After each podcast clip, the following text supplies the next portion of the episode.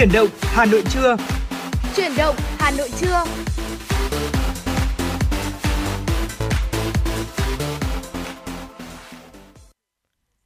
Xin được uh, gửi lời chào tới các quý vị thính giả đang lắng nghe chương trình Chuyển động Hà Nội trưa trên tần số FM 96 MHz của Đài Phát thanh Truyền hình Hà Nội.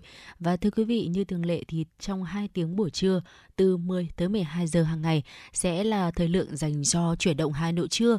Ngày hôm nay đồng hành với quý vị là Phương Nga và Lê Thông tiếp tục từ chương trình buổi sáng ạ.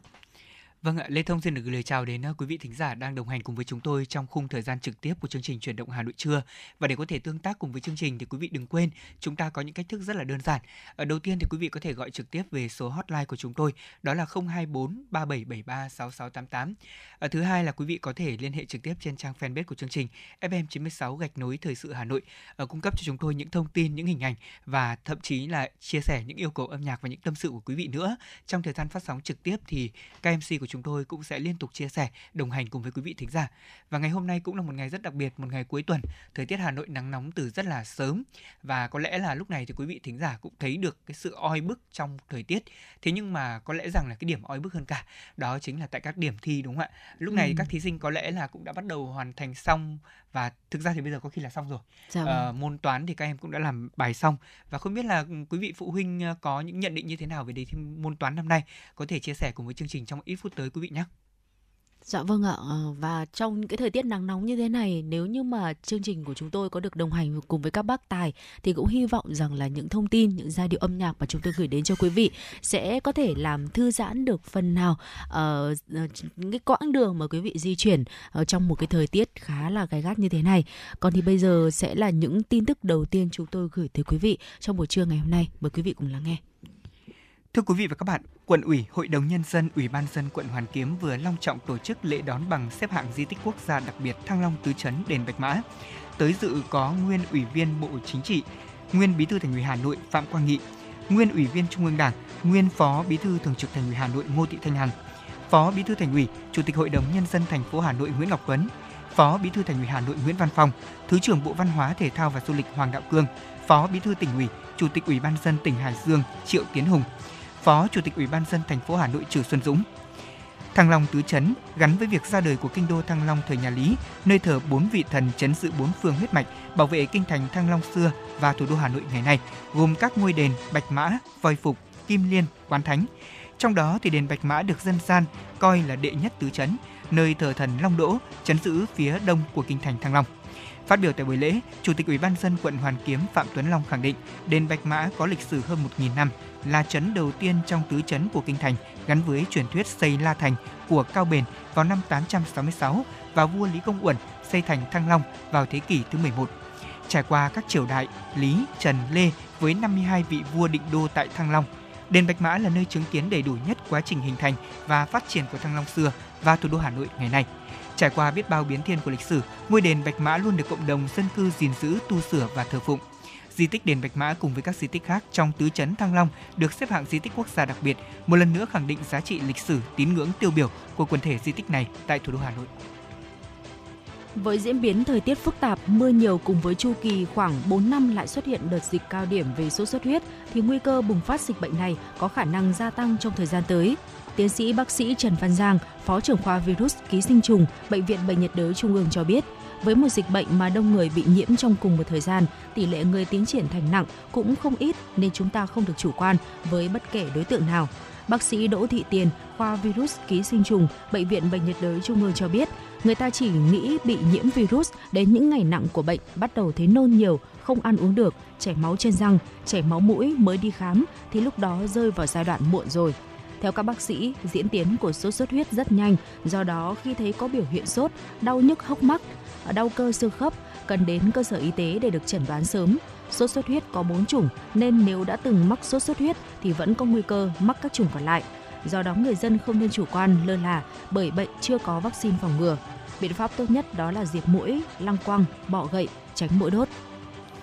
Cục Hàng không Việt Nam xác nhận vụ việc có liên quan đến các tiếp viên hàng không của Vietnam Airlines bị các nhà chức trách Australia thẩm vấn vì mang nhiều tiền mặt và yêu cầu Vietnam Airlines có báo cáo.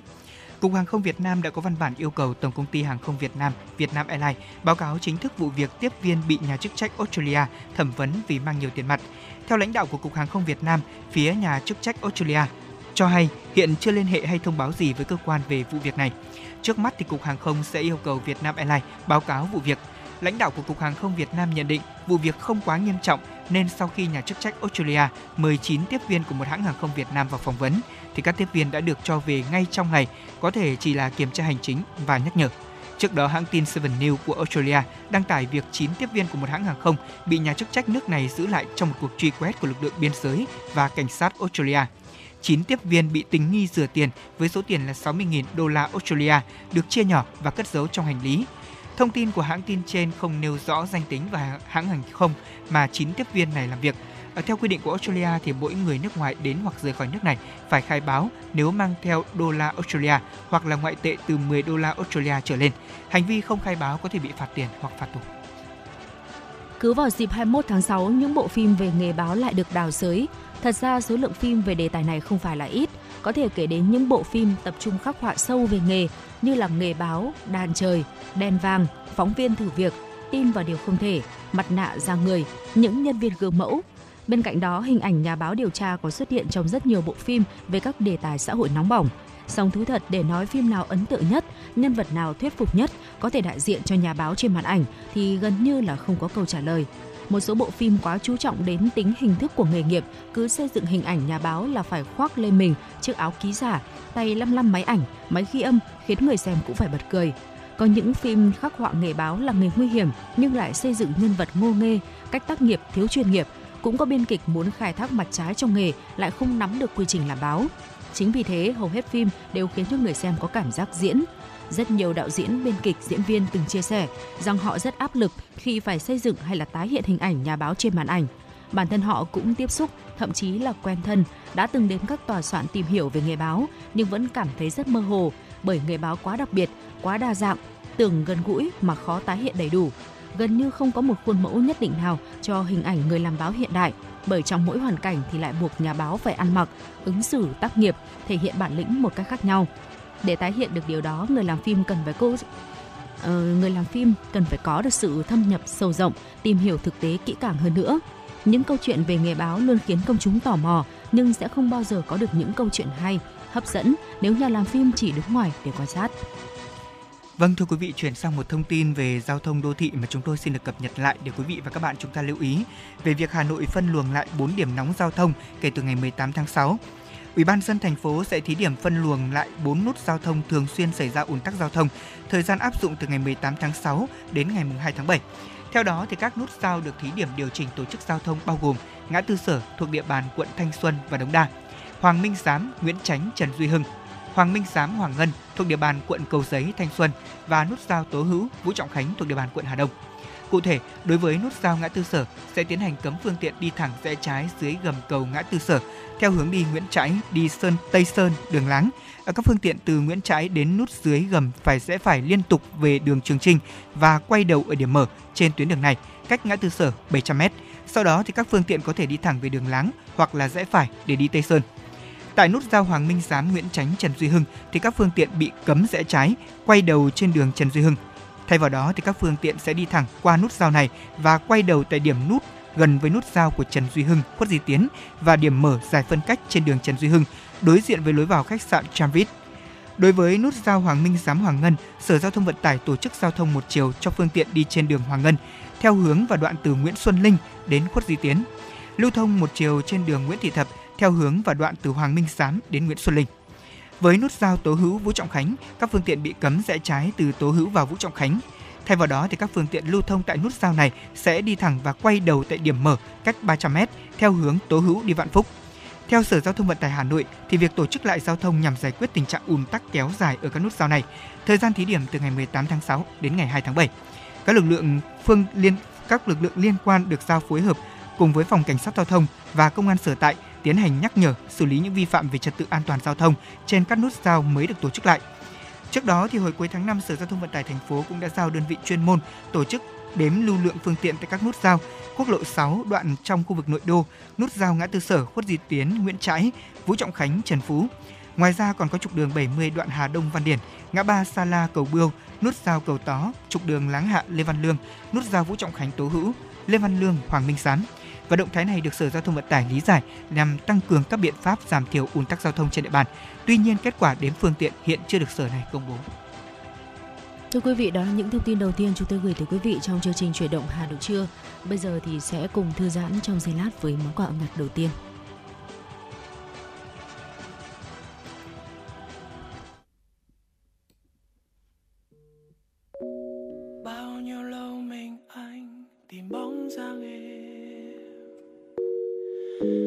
Anh tương tư ngày đêm, dù chưa được biết em.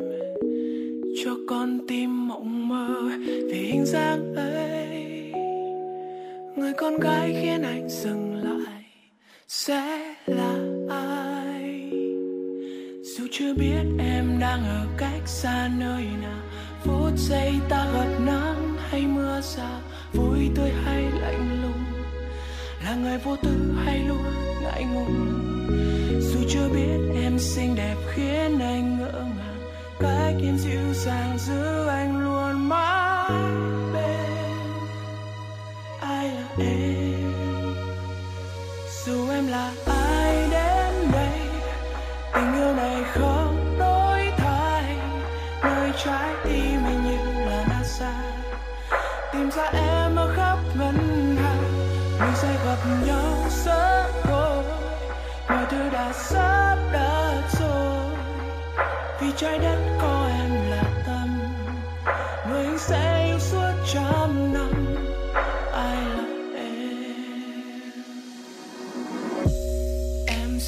chắc chắn là để anh yêu.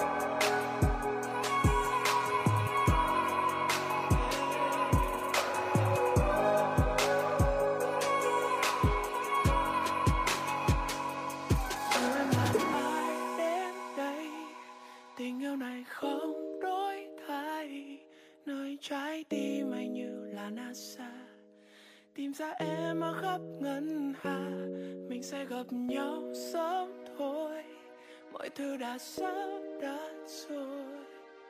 Vì trái đất có em là tâm, người sẽ yêu suốt rồi là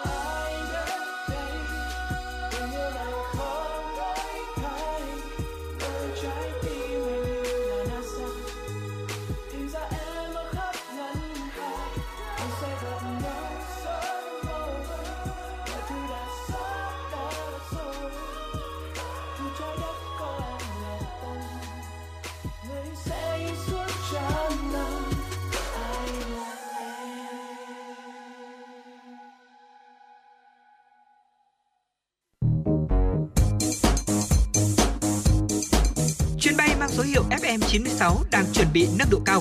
Quý khách hãy thắt dây an toàn, sẵn sàng trải nghiệm những cung bậc cảm xúc cùng FN96.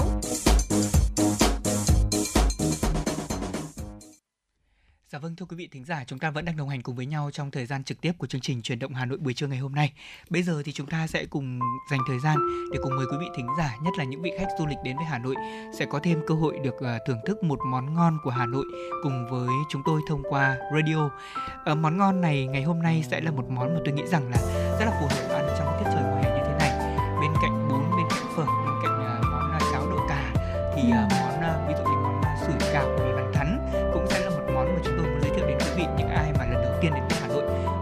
ai mà đang băn khoăn là trong buổi trưa nóng như ngày hôm nay thì mình chọn món gì? Đây cũng là một gợi ý đúng không ạ? Dạ vâng ạ và uh, những chia sẻ mà chúng tôi sắp chia sẻ đây với quý vị uh, về về món mì sủi cảo vằn thắn thì là tâm sự của một vị thính giả. Uh, chúng tôi có ghi nhận được ờ, thưa quý vị là theo vị thính giả này thì có thể nói uh, anh nhận định rằng là không đâu có được món sủi cảo mì bàn thắn hợp với khẩu vị của người Hà Nội như là tại ở đất Hà Nội. Ừ. và thưa quý vị mời quý vị cùng lắng nghe những chia sẻ của vị thính giả này nhé. À, sủi cảo mì vằn thắn thì mỗi nơi mỗi khác. Với tôi bát sủi cảo mì vằn thắn hoàn hảo là một nhúm rau cải cúc tươi hay là rau cải cần trắng trần tái. Một vốc mì sợi tươi trần qua nước sôi cho chín mềm rồi nhúng lại nước lạnh cho săn sợi. Mấy miếng thịt lợn nạc xá xíu trắng hồng viên đỏ màu hoa hiên thái mỏng gió thổi bay rồi đôi miếng gan lợn luộc chín kỹ, thoảng mùi gừng, hành nướng miếng bóng bì vàng hanh hanh đã tẩy kỹ gừng rượu, trần qua nước sôi và miếng trứng vịt luộc thái miếng cau đủ cả lòng đỏ và lòng trắng. Cốt yếu trong món mì vằn thắn là sang bảy miếng bột mì cán mỏng tang, mềm mướt bọc thịt băm ướp gia vị luộc chín rồi trần lại chính là linh hồn của món mì vằn thắn và không thể thiếu răm nhánh hẹ tươi cắt khúc rắc lên trước khi chan vào muôi nước dùng to đùng nóng rãi và thơm thức Vâng, sủi cảo là món ăn truyền thống của người Hoa và có hai cách chế biến tiêu biểu, đó là hấp và chiên. Ở phần nhân sủi cảo có rất nhiều loại như là tôm, thịt hay là nhân chay. Và người Hoa thì thường dùng món sủi cảo vào ngày Tết, đặc biệt là trong đêm giao thừa của họ. Họ cũng có quan niệm rằng đây là món ăn tượng trưng cho sự may mắn và đoàn tụ của gia đình. Với vỏ bánh mỏng hơi dai dai cùng với nhân thịt hoặc nhân tôm bên trong đã làm nên đặc trưng của món ăn này. Có một điều khác cơ bản của hai món mì vằn thắn và sủi cảo, chính là phần nhân được bọc bột trong cán mỏng kia. Ở viên sủi cảo thường lớn hơn viên vằn thắn. Ở nhân của viên sủi cảo thì có thêm tôm tươi băm nhỏ hay là để nguyên và bát sủi cảo thì thường là không có mì sợi mà lại có thêm một miếng bóng bì thả. Và tôi nhớ Hà Nội có đầu bếp Cam Hảo Tùng ở nhà hàng ăn trên phố Tăng Bạt Hổ, người gốc Quảng Đông, Trung Quốc từng chia sẻ rằng bón mì vằn thắn hay là sủi cảo xuất xứ từ Thượng Hải Trung Quốc. Ông đã đi Trung Quốc hàng chục lần, từng nếm thử sủi cảo, mì vằn thắn trong nhiều bữa tiệc buffet lớn nhỏ tại các khách sạn, hiệu ăn đường phố khi lưu trú ở nhiều tỉnh thành khác nhau. Nhưng cùng là sủi cảo, mì vằn thắn ấy, vỏ bánh bột mì, nhân thịt băm hành hoa hay là hẹ xanh, nhưng mỗi nơi thì đều có chút khác biệt về nước dùng. Sủi cảo mì văn thắn từ Thượng Hải đến Bắc Kinh, Quảng Đông, Quảng Tây đã mang hương vị khác. Ở Bắc Kinh, đó là món ăn truyền thống dịp Tết Nguyên đán. Sủi cảo Bắc Kinh nhân thịt băm và hành hoa, họ ăn sủi cảo là ăn khô chấm với xì dầu, không có nước dùng tràn vào, không kèm theo đủ thứ phụ kiện kiểu giá xíu, gan luộc, trứng luộc, bóng trần như bên ta. Sáng ngày mùng 1 Tết, cả gia đình tề tựu bên nhau, chung tay gói sủi cảo cùng thưởng thức, ước nguyện cuộc sống ấm no và bình an. Ở thành phố Quảng Châu, thành phố bằng tường, sủi cảo và mì văn thắn có mùi vị giống như ở Hà Nội hơn cả, thế nhưng mà không đầy đủ phong phú và nói thực là vẫn không thể ngon như ăn ở Hà Nội. Các loại mì mì Hàn, mì Nhật, mì Thái Lan và thậm chí là mì Campuchia cảm giác vẫn không gì bằng mì văn thắn ở Hà Nội. Suy đi ngẫm lại thì có lẽ người Hoa và con cháu của họ sinh sống hành nghề ở Hà Nội lâu năm và họ cũng rất biết cách nghiên cứu khẩu vị của thực khách để chế biến món ăn này ngày một thích ứng với thị hiếu ẩm thực của người Hà Nội. Còn người Hoa ở Sài Gòn chợ lớn thì nấu mì văn thắn hay sủi cảo thì lại nương theo khẩu vị của người miền Nam, cho khá nhiều đường, vị ngọt lợ. Người Bắc có lẽ là hầu như không ăn được. Người Việt Nam khá độc lập khi tiếp thu những tinh hoa ẩm thực, biết cách sàng lọc, chế hóa món ngoại nhập phù hợp với nhu cầu của người Việt Nam rồi dần tìm cách tìm kiếm và thay thế các nguyên liệu ngoại nhập bằng chính các nguyên vật liệu tương tự của nước nhà, nâng cao thêm một bước chất lượng món ăn. Riêng chỉ với hai món quà điểm tâm này, hương vị của chúng ta đã trở thành quá đỗi quen thuộc với người dân Hà Nội qua nhiều thế hệ. Tất nhiên vẫn xếp sau phở, bún miến, quà sáng thuần Việt phổ biến của người Hà Nội. Hải Phòng có mấy quán sủi cảo mì văn thán ngon nước tiếng, cũng do đầu bếp Hoa Kiều làm chủ. Một quán trên đường Mê Linh, một quán trên đường Đinh Tiên Hoàng và một quán ở phố Kỳ Đồng. Nhưng có thể nói không đâu có được món sủi cảo hay là mì văn thán tuyệt hảo, hợp khẩu vị người Hà Nội như ở đất Hà Nội của Việt Nam. Bạn hãy cứ thử nghiệm ở mọi nơi rồi trở về với những quán sủi cảo mì văn thán ở Hà Nội. Nếu có thể nói ờ, có điều gì khác đi thì xin hãy bổ sung ý kiến cho thêm phong phú nhé. Vâng ạ, thưa quý vị, đó là một tâm sự của một vị thính giả về món mì uh, văn thắn sủi cảo mà chúng tôi có ghi nhận được. Uh, theo ý kiến của vị thính giả này thì là không có ở đâu mà ăn mì văn thắn sủi cảo có cái hương vị hợp được với người Hà Nội như là ở người Hà Nội như là ở tại đất Hà Nội ừ. và đó là một cái tâm sự cũng rất là ờ, phải tôi nghĩ là cũng phải trải qua rất là nhiều những cái trải nghiệm khác nhau mà vị thánh giả này mới có thể đưa ra được những cái cảm nhận như vậy để gửi tới chúng ta và với quý vị thì sao nếu như mà quý vị cũng có cho mình những cái trải nghiệm ẩm thực hay là văn hóa ở Việt Nam riêng biệt của mình thì cũng đừng quên tương tác với chương trình, chia sẻ thêm với chúng tôi để có thể lan tỏa thêm những cái cảm nhận đó của quý vị nhé. Theo hai kênh tương tác quen thuộc, số đường dây nóng 024 3773 6688 cùng với lại à, trang fanpage của chương trình, quý vị có thể nhắn tin về hoặc là comment ở các bài đăng của chúng tôi. Trong fanpage Thời sự Hà Nội FM 96 còn bây giờ, sau tiểu mục vừa rồi thì mời quý vị chúng ta cùng đến với âm nhạc để có thể thư giãn trong giây lát.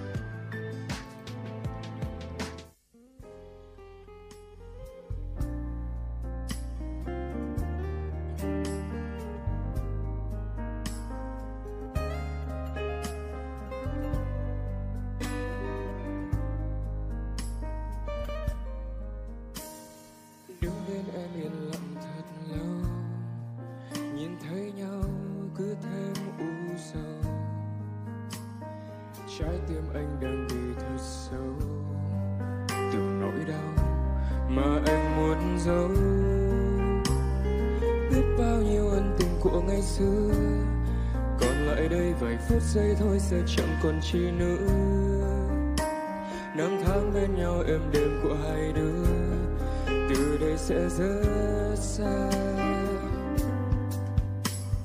Nếu em không thể nào ở lại đây, vì lý do hết yêu anh rồi. Nếu hôm nay em đành lòng chia tay, vì lúc xưa là anh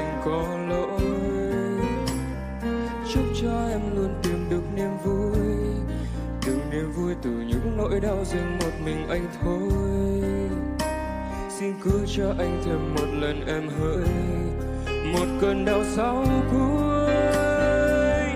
Vì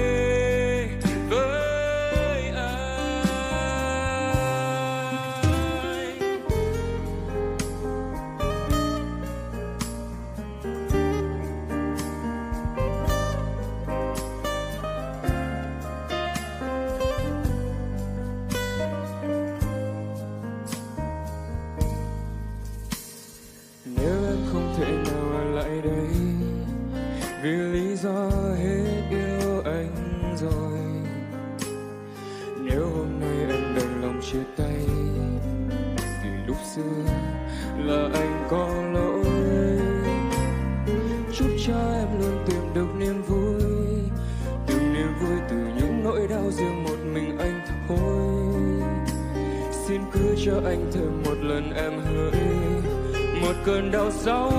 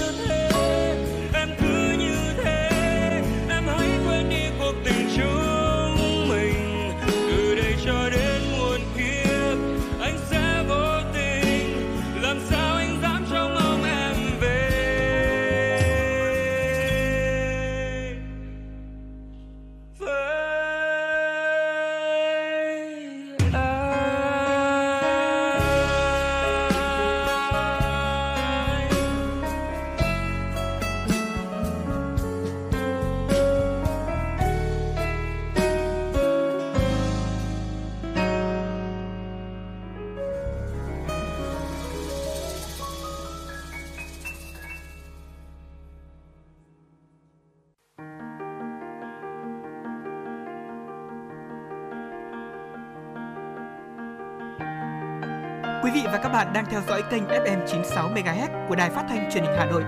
Hãy giữ sóng và tương tác với chúng tôi theo số điện thoại 024 3773 6688. FM 96 đồng hành trên mọi nẻo đường.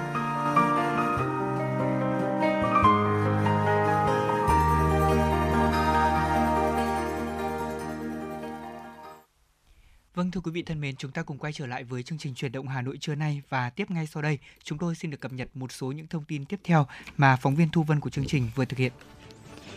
Thưa quý vị và các bạn, sau gần 12 tháng thi công và sưu tập tư liệu hiện vật, Phòng truyền thống ngành công thương đã chính thức đi vào hoạt động từ ngày 17 tháng 6 năm 2022. Cùng với đó thì phòng truyền thống ngành công thương kỹ thuật số tại website truyền thông công thương.vn và cuốn sách song ngữ Việt Anh giới thiệu về phòng truyền thống cũng đã ra mắt bạn đọc trong dịp này. Phòng truyền thống ngành công thương được thiết kế đa chức năng, vừa là phòng truyền thống, vừa là phòng tổ chức sự kiện. Thông tin tại phòng truyền thống được chia làm hai chủ đề, các thông tin chung về ngành và hình ảnh tư liệu hiện vật của năm thời kỳ lớn trong quá trình phát triển. Phòng truyền thống cũng được áp dụng nhiều công nghệ bảo tàng hiện đại, được thuyết minh tự động song ngữ Việt Anh. Tại các điểm đều có mã QR để khách tham quan có thể dùng điện thoại truy cập, xem và nghe chi tiết về lịch sử của từng giai đoạn cũng như câu chuyện của từng tư liệu hiện vật. Phát biểu tại lễ khánh thành phòng truyền thống, Bộ trưởng Bộ Công Thương Nguyễn Hồng Diên ghi nhận và đánh giá cao, nhiệt liệt biểu dương những nỗ lực cố gắng của các đơn vị triển khai xây dựng phòng truyền thống. Bộ trưởng đề nghị các tổ chức cá nhân ở trong và ngoài ngành cần tiếp tục giúp đỡ Bộ Công Thương trong việc sưu tầm những tư liệu hiện vật liên quan đến lịch sử hình thành và phát triển của ngành, tạo điều kiện xây dựng phòng truyền thống của ngành công thương ngày càng hoàn thiện, trở thành một địa chỉ tin cậy, có vai trò quan trọng trong công tác tuyên truyền giáo dục truyền thống vẻ vang của ngành, góp phần truyền cảm hứng, tiếp thêm động lực cho các thế hệ cán bộ, công chức, viên chức và người lao động của ngành công thương hôm nay và mai sau cùng nỗ lực phấn đấu, hoàn thành xuất sắc mọi nhiệm vụ chính trị được giao, xứng đáng với niềm tin và sự mong đợi của Đảng, Nhà nước và nhân dân. Trên thị trường trong nước, tập đoàn vàng bạc đá quý Doji niêm yết giá vàng SJC ở mức 67 uh, ờ, triệu 800 đồng thưa quý vị một lượng uh, mua vào 67 triệu 800 nghìn đồng một lượng mua vào và 68,650 triệu đồng một lượng bán ra. Giá vàng SJC giao dịch lẻ của công ty trách nhiệm hữu hạn Bảo Tín Minh Châu niêm yết ở mức giá là 67,860 triệu đồng một lượng mua vào và 68,580 triệu đồng một lượng bán ra. Công ty vàng bạc đá quý Sài Gòn chi nhánh Hà Nội hiện tại đang niêm yết giá vàng SJC ở mức là 67,850 triệu đồng một lượng mua vào và 68,670 triệu đồng một lượng bán ra.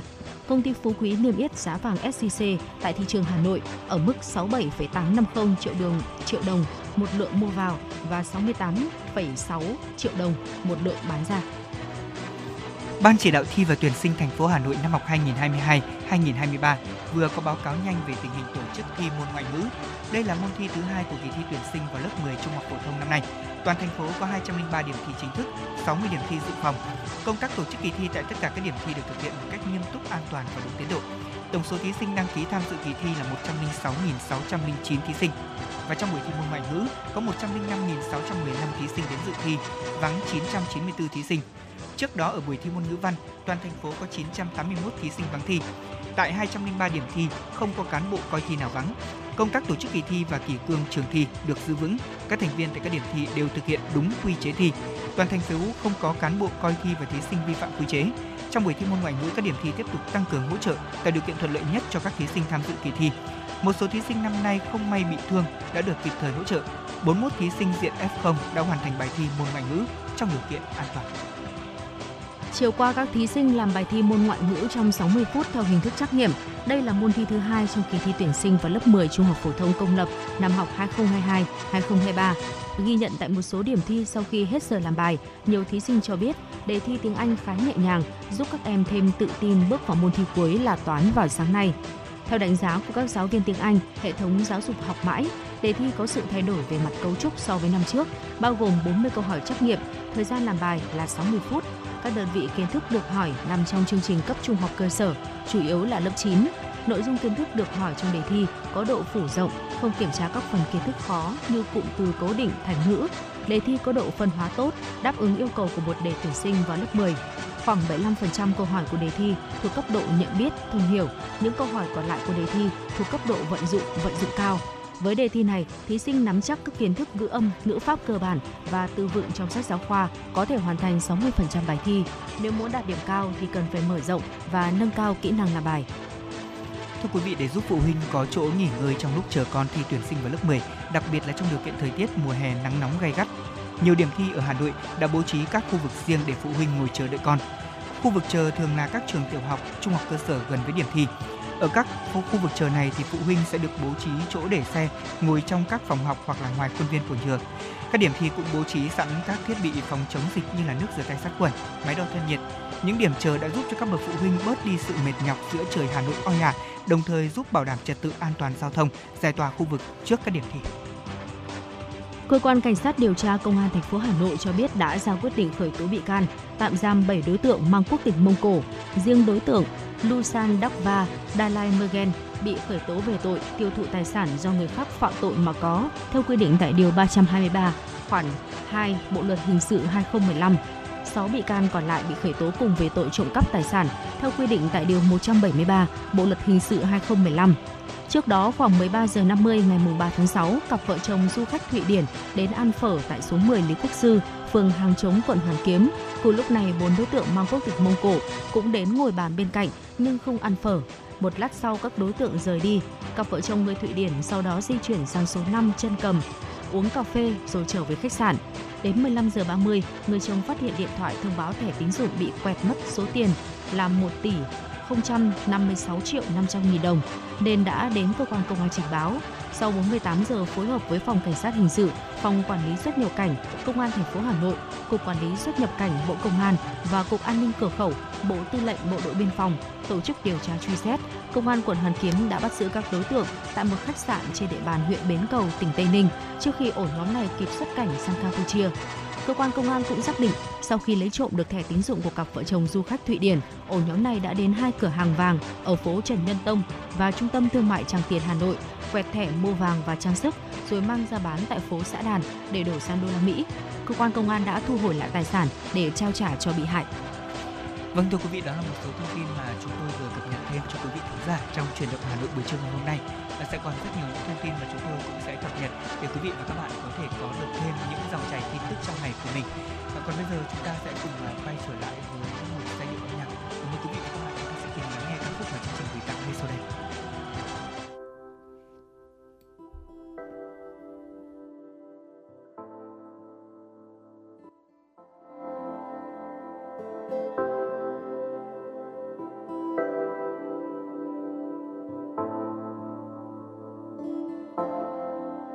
thì tình đã phai, em đâu rồi người về với ai? Còn lại mình lẻ loi riêng mình tôi ôm nỗi đau này. Còn lại gì nữa đâu, thì còn lại gì nữa đâu. Giờ thì đành mất em riêng mình tôi đợi chờ.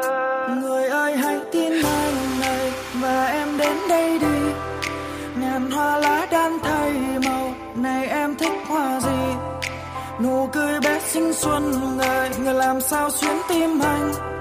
Tình anh sẽ không phai mờ vì anh đã trao dành. Một ngày một ngày hà hôn càng phương hồng khi còn vương nắng. Bầu trời một màu tình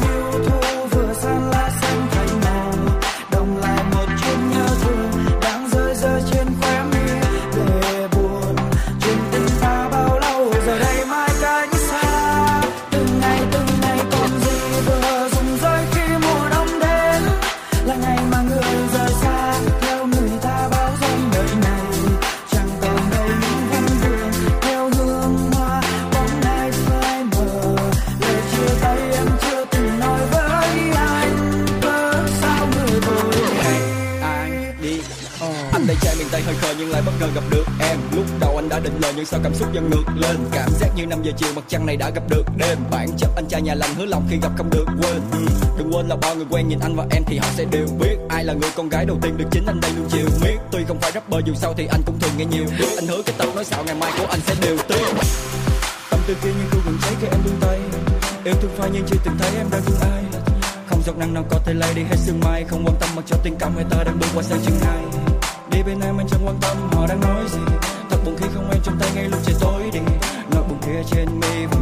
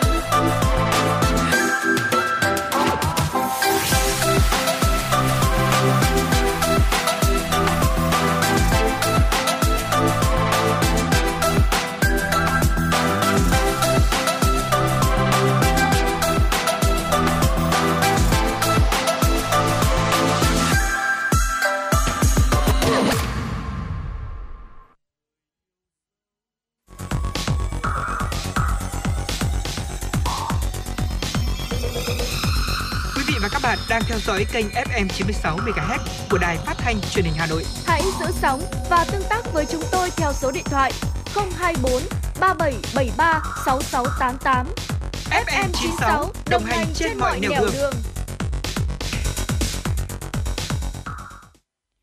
vâng thưa quý vị, chúng ta cùng quay trở lại với chương trình uh, Chuyển động Hà Nội được phát sóng trực tiếp trên tần số FM 96 MHz của Đài Phát thanh Truyền hình Hà Nội. Và quý vị thân mến ạ, nếu như quý vị mong muốn lắng nghe một giai điệu âm nhạc hoặc là chúng ta muốn gửi tặng bạn bè người thân của mình uh, những lời nhắn gửi yêu thương, chúng tôi sẽ giúp cho quý vị để chúng ta là uh, truyền tải những cái thông điệp yêu thương nhất đến với những người thân yêu của mình thông qua làn sóng radio của chúng tôi. Còn bây giờ thì chúng ta cùng uh, quay trở lại với những câu chuyện trong ngày. Và ngay sau đây thì chúng tôi sẽ giới thiệu đến quý vị thính giả uh, một cái uh, câu chuyện trong cuộc cuộc sống rất là truyền cảm hứng cho chúng ta. Câu chuyện về người đi nhặt nụ cười và chia lại cho trẻ vùng cao. Rất đặc biệt đúng không ạ? Vâng ạ, đây là câu chuyện về uh, anh Nguyễn Quang Toại, sinh năm 1977 ở Hà Nội và hiện tại thì công việc của anh cũng đang rất là bình thường như bao người thôi. Đó là đang làm cho một công ty nước ngoài tại Việt Nam. Uh, tuy nhiên anh Toại lại có thêm một cái uh, uh, chi tiết rất là truyền cảm hứng tới chúng ta nữa, đó chính là uh, người đàn ông này thì rất là ham làm công tác thiện nguyện ạ.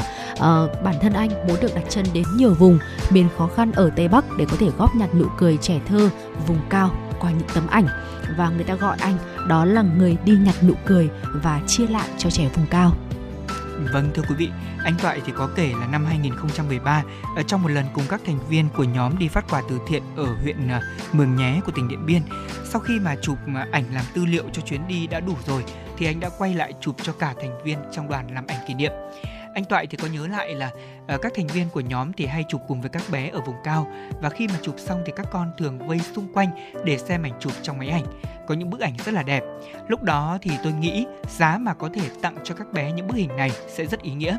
Ờ, như vậy là những chuyến đi sau đó anh đã quyết định là chụp và in ảnh để tặng cho các con.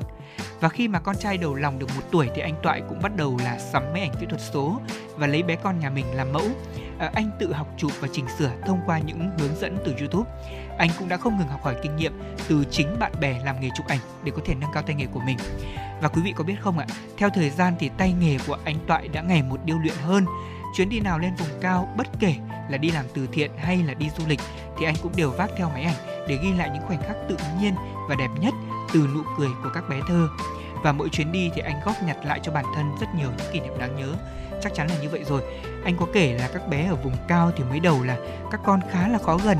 Thế nhưng mà khi được chụp và tặng ảnh thì dường như là không còn tồn tại thứ gọi là khoảng cách nữa mà chúng ùa lại túm tụm xem ảnh của anh chụp và in.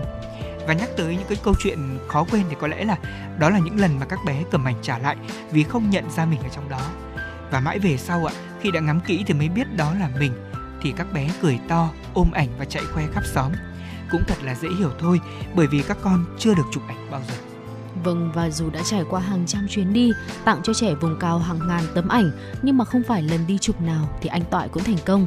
Có lần anh phải đóng máy gấp vì khi đó anh ờ, đi cùng một người bạn nước ngoài vừa bước xuống xe thì anh giơ máy lên chụp. Ở lũ trẻ đã òa khóc, chạy tán loạn do là nhìn thấy ông Tây uh, dâu ria xùm xàm. uh, đó là cái kỷ niệm chụp ảnh và tặng ảnh không thành công một cái kỷ niệm rất là đáng nhớ mà anh Toại có chia sẻ lại kinh phí đi lại in và tặng ảnh thì hoàn toàn đều là do anh Toại tự bỏ tiền túi ra. Với những chuyến đi chụp nhiều thì anh kêu gọi bạn bè trợ giúp, làm công việc không công, tưởng rằng là uh, anh sẽ gặp phải những cái cản trở từ phía gia đình, những cái phản đối kịch liệt. Uh, tuy nhiên thì uh, mọi thứ hoàn toàn ngược lại. Chứng kiến việc làm của anh thì bà xã của anh Toại, đó là chị Thùy Dương, lại hết mình hỗ trợ chồng trong việc in ảnh, nếu như một chuyến đi đó cả hai cùng đồng hành có những người khác như là bạn bè đồng nghiệp thì rất hay ủng hộ anh bằng việc chia sẻ một chút kinh phí để anh có thể ờ, mua giấy in Nói về kế hoạch làm công việc góp nhặt nụ cười trẻ thơ vùng cao qua những tấm ảnh sắp tới thì anh Toại tâm sự thêm. À, tôi sẽ lên đường đến với các bé vùng cao bất cứ khi nào có thể. Hiện tại tôi mới chỉ có thể chụp và in tặng các bạn nhỏ ảnh mà chưa có khung. Nếu như mà có thể thì tôi muốn là mỗi tấm ảnh được đóng ở trong khung thì sẽ giữ được lâu và dễ dễ trang trí hơn. Ừ có thể nói là rất là nhiều tâm huyết uh, của anh uh, Toại đã đặt vào uh, công việc thiện nguyện của mình. Um, chúng ta có thể nếu như mà mọi người mọi người sẽ mỗi người sẽ có những cái cách làm thiện nguyện khác nhau vâng. có thể là đóng góp về vật chất uh, có thể là giúp đỡ bằng chính sức lực của mình cho cái công việc hàng ngày của những cái đối tượng mà chúng ta muốn giúp đỡ dạ. còn như anh toại là muốn mang đến cho những đứa trẻ vùng cao những cái nụ cười thông qua những tấm ảnh thì đây cũng là một cái một cái món quà của người đàn ông này uh, muốn dành tặng cho các bé vùng cao và sẽ tôi nghĩ là cũng sẽ tiếp thêm rất là nhiều cái nguồn năng lượng cho các bé, một cái thế hệ măng non của đất nước. Vâng ạ. À, và tôi nghĩ rằng là những ai mà yêu thiện nguyện vì trái tim tình nguyện thì chắc chắn là trong tháng 6 này chúng ta không thể không uh, bỏ lỡ những ừ. cái chương trình hành động tình nguyện của đoàn thanh niên và tôi tin rằng là những ngày này thì uh, sau 2 năm vắng bóng do dịch bệnh Covid-19, những chiến dịch tình nguyện hè hay là thanh niên tình nguyện sẽ được nối lại và sẽ sôi động trên các địa phương, đặc biệt là trên địa bàn thành phố Hà Nội của chúng ta để tất cả các em nhỏ đều có những niềm vui và đặc biệt những bạn trẻ có thêm những nhiệt huyết, có thêm những cống hiến để có thể giúp ích cho đời. Và đó cũng chính là câu chuyện mà chúng tôi à, truyền tải tới quý vị và các bạn trong phút vừa rồi của chương trình truyền động Hà Nội. Bây giờ thì có lẽ là Phương Nga sẽ cùng à, dành tặng cho chúng ta một giai điệu âm nhạc. Quý vị và các bạn chúng ta sẽ cùng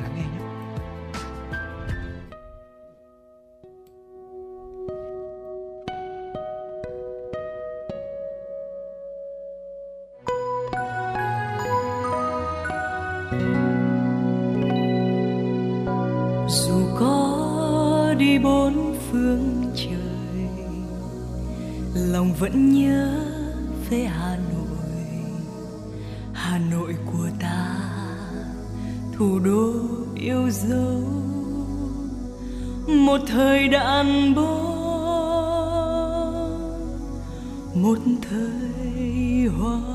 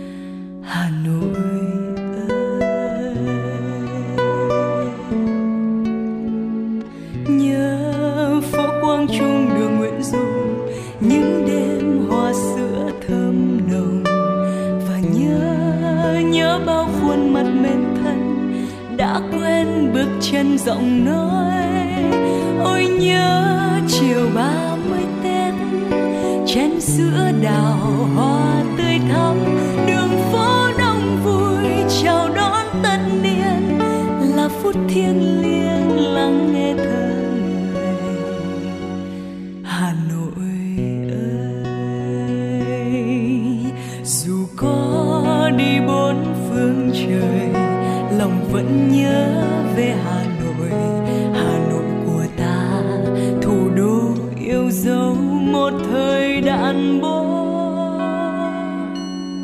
một thời hoa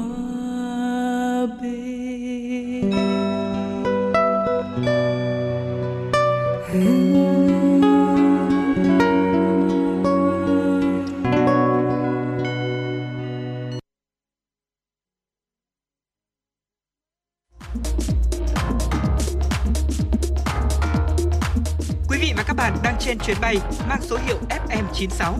Hãy thư giãn, chúng tôi sẽ cùng bạn trên mọi cung đường. Hãy giữ sóng và tương tác với chúng tôi theo số điện thoại 024 3773 6688.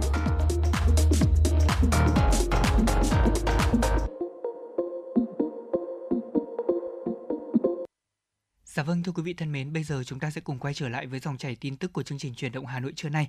Tiếp theo thì chúng tôi xin được mời quý vị và các bạn cùng nghe một số những thông tin quốc tế. 164 thành viên WTO nhất trí thông qua thỏa thuận tạm thời miễn trừ quyền sở hữu trí tuệ đối với vaccine COVID-19 trong vòng 5 năm. Theo thỏa thuận này thì các nước đang phát triển có thể sản xuất vaccine COVID-19 trong thời gian là 5 năm mà không cần xin phép bên nắm giữ bản quyền. Tháng 10 năm 2020, Ấn Độ và Nam Phi đã bắt đầu thúc đẩy Tổ chức Thương mại Thế giới WTO miễn trừ quyền sở hữu trí tuệ đối với xét nghiệm và phương pháp điều trị cũng như vaccine ngừa COVID-19 để bảo đảm việc tiếp cận được công bằng hơn tại các nước nghèo. Trong khi đó, thì các công ty dược phẩm lớn trên thế giới cho rằng việc xóa bỏ các bằng sáng chế sẽ làm tê liệt hoạt động đầu tư và đổi mới, đồng thời nhận định kế hoạch này đã lỗi thời vì thế giới hiện đang dư thừa vaccine. Israel vừa tiến hành các cuộc không kích nhằm vào các mục tiêu của phong trào Hồi giáo Hamas, lực lượng kiểm soát vùng đất này. Cuộc không kích của Israel là để đáp trả vụ tấn công bằng rocket được phóng từ giải Gaza. Những quả rocket này đã bị lực lượng Israel đánh chặn. Hiện chưa có báo cáo về thương vong ở Gaza hay là Israel. Phong trào Hamas cũng chưa đưa ra bất cứ bình luận gì trước các thông tin từ phía Israel. Cuộc tấn công này diễn ra một ngày sau khi Israel tiến hành các cuộc không kích vào Jenin ở bờ Tây, khiến 3 người Palestine thiệt mạng và 10 người khác bị thương. Vụ phóng tên lửa xuyên biên giới gần đây nhất là vào tháng 4 khi các máy bay chiến đấu của Israel tiến hành một cuộc tấn công ở giải Gaza nhằm vào nơi được cho là một địa điểm sản xuất vũ khí thuộc Hamas. Mặc dù vụ không kích ngày hôm qua không báo hiệu leo thang căng thẳng, tình hình bạo lực lại gia tăng đáng báo động ở Jerusalem, khu vực bờ Tây và Israel trong những tháng gần đây. Thưa quý vị và các bạn, các trận mưa lũ tại Bangladesh và Ấn Độ đã làm ít nhất là 41 người thiệt mạng và hàng triệu người khác bị mắc kẹt. Tại Bangladesh thì các trận mưa như chút trong tuần vừa qua đã làm ngập một vùng rộng lớn ở miền đông bắc của nước này. Trường học được tận dụng làm nơi trú ẩn cho những người phải rời bỏ nhà cửa đi lánh nạn do ngập lụt. Quân đội của Bangladesh cũng đã được triển khai để sơ tán các hộ dân bị mưa lũ cô lập. Kể từ chiều ngày 17 tháng 6 thì ít nhất là 25 người ở Bangladesh đã bị thiệt mạng do xét đánh trong mưa bão và sạt lở đất. Người đứng đầu khu vực Siles, ông Mohamed Mosaras Hostasin cảnh báo tình trạng hiện nay đang diễn biến xấu. Hơn 4 triệu người đang bị mắc kẹt trong mưa lũ. Hầu như toàn bộ vùng vùng này đã bị mất điện và một sân bay quốc tế trong vùng phải bị đóng cửa. Cuối tháng trước thì vùng CS cũng đã hứng chịu trận mưa lũ lịch sử trong gần 2 thập niên, khiến ít nhất là 10 người thiệt mạng và 4 triệu người bị ảnh hưởng. Trong khi đó, tại Ấn Độ, ít nhất 16 người ở bang Meghalaya đã bị thiệt mạng kể từ ngày 16 tháng 6 do mưa to gây ra các vụ sạt lở và nước sông dâng tràn vào bờ làm ngập đường phố. Tại bang Assam lân cận hơn 1,8 triệu người chịu ảnh hưởng của lũ lụt sau 5 ngày mưa như chút nước. Dự báo tình hình lũ lụt sẽ còn diễn biến nghiêm trọng hơn trong hai ngày tới tại Bangladesh cùng với vùng thượng nguồn ở phía đông bắc của Ấn Độ do mưa lớn.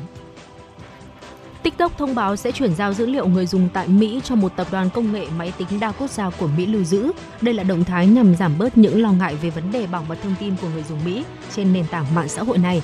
Trong thời gian thực hiện chuyển giao, TikTok sẽ tạm thời sử dụng các trung tâm dữ liệu tại Mỹ và Singapore để giao lưu thông tin. TikTok đã xây dựng quy định mới về bảo mật dữ liệu tại Mỹ và sẽ tiếp tục hướng tới mục tiêu hạn chế quyền truy cập vào dữ liệu người dùng của nhân viên công ty.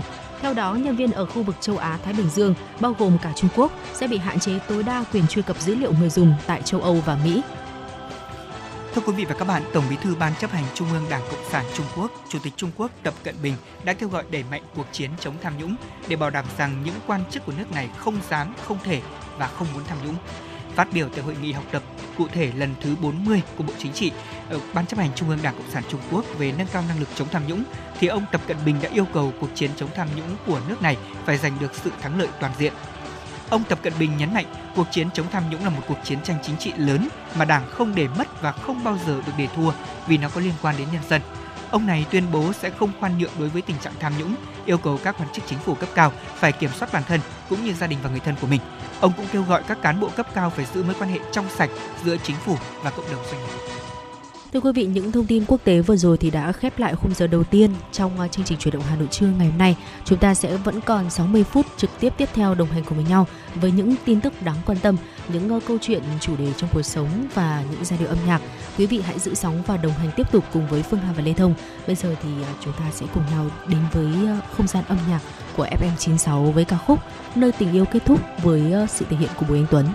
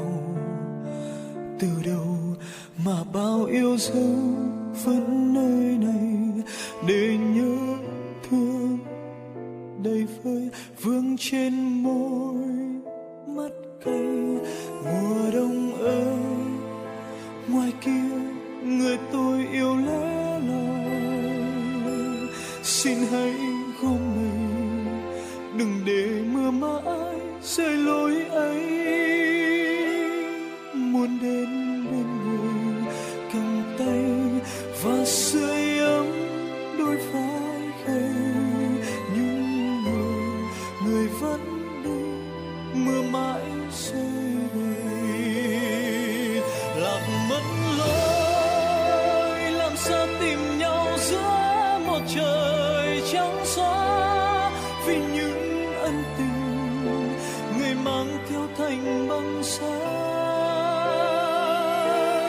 người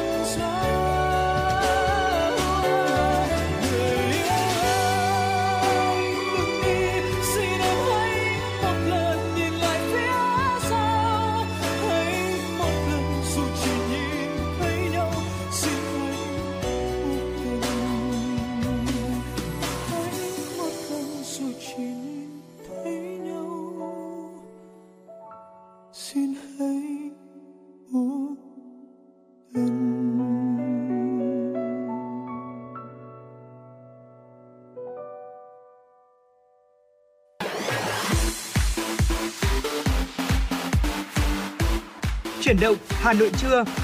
Chuyển động Hà Nội trưa.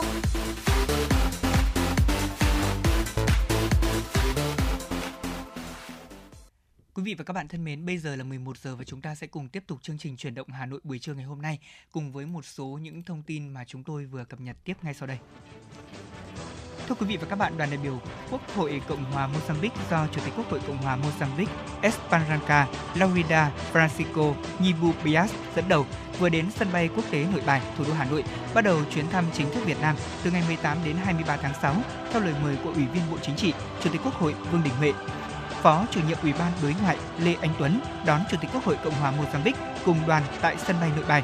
Đây là chuyến thăm Việt Nam đầu tiên của bà Esperanca Laurida Francisco Nibae Bias trên cương vị Chủ tịch Quốc hội Mozambique kể từ khi nhậm chức vào tháng 1 năm 2020 và đây cũng là chuyến thăm Việt Nam đầu tiên của một vị Chủ tịch Quốc hội Mozambique.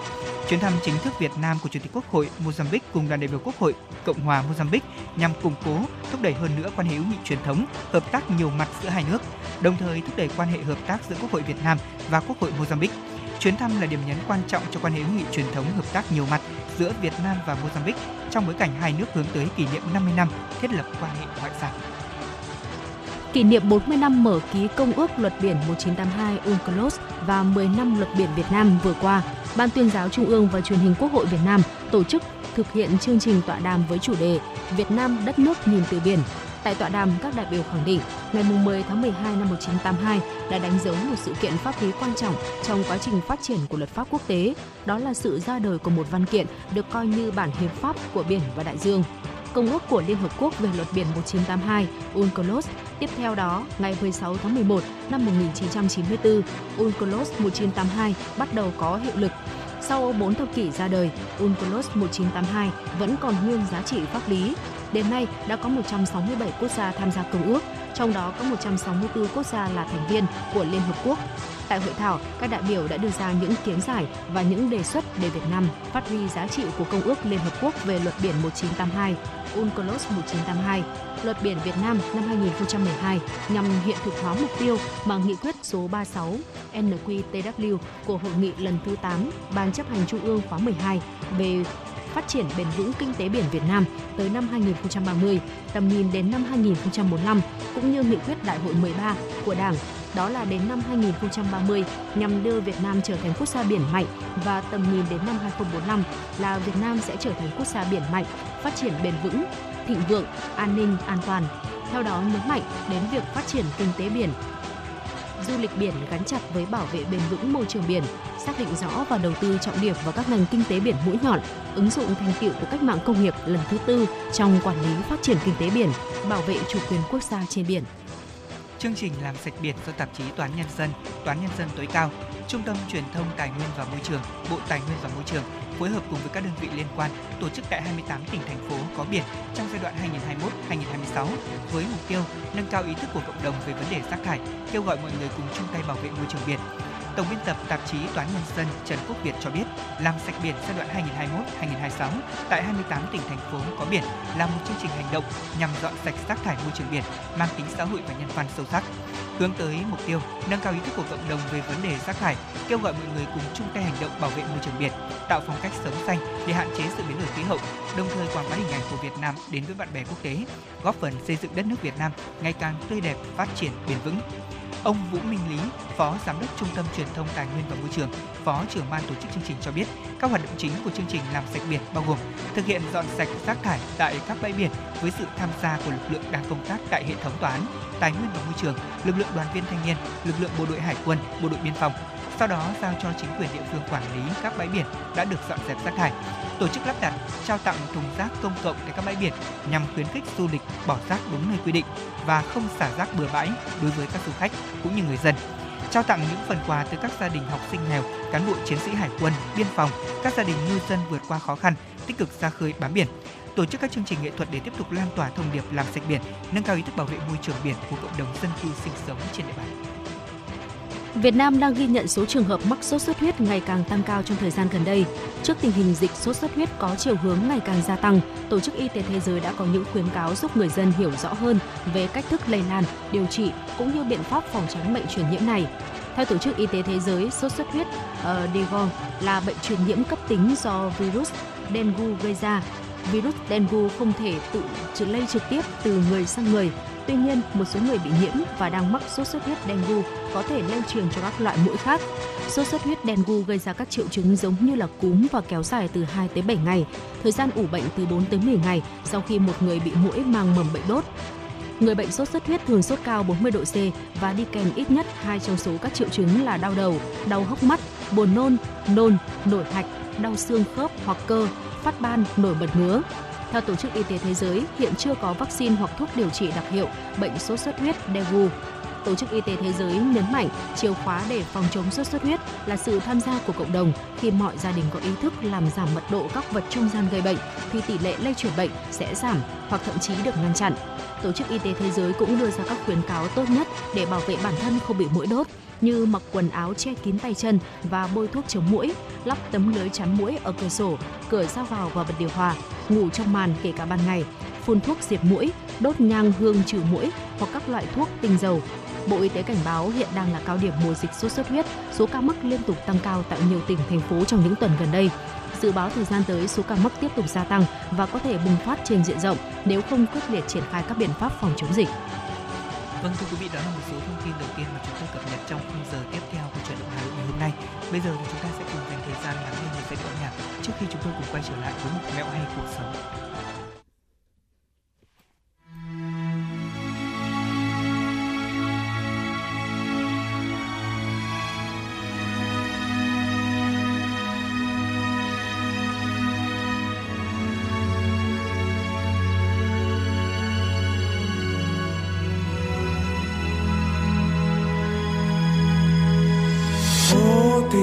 Hay, nhìn hay hay. Sao tôi mắt cứ cay cay như mấy người không gặp may? Phố thị đông, người đông đông. Tôi như đứa nhóc lông bông chơi xa mà không về nhà. Đừng đưa tôi về con phố chung đôi. Đừng chân ơi, tôi xin đừng bước chỉ say chút nữa thôi. Đừng nghe tim khóc lóc mà yêu lòng. Này là đáng sao rất cao.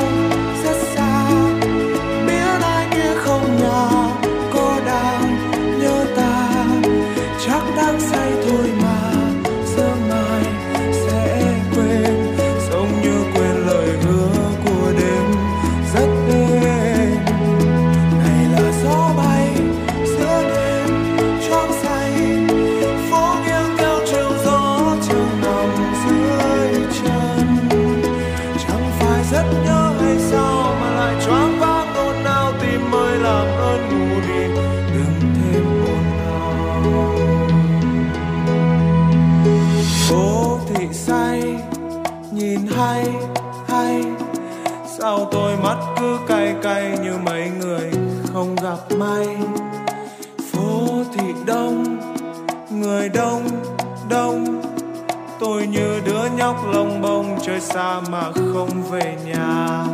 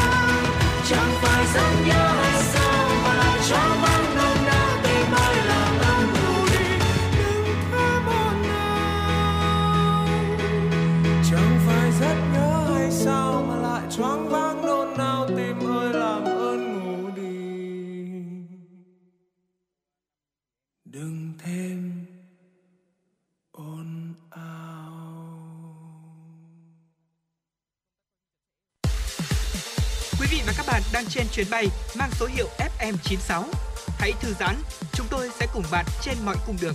Hãy giữ sóng và tương tác với chúng tôi theo số điện thoại 024 3773 6688. Dạ vâng thưa quý vị thính giả, vừa rồi chúng ta lắng nghe ca khúc Phố thị qua tiếng hát của Phạm Anh Duy, còn bây giờ xin được mời quý vị chúng ta cùng quay trở lại với chuyển động Hà Nội trưa nay. Như đã hẹn thì chúng ta sẽ đến với mục mẹo hay cuộc sống.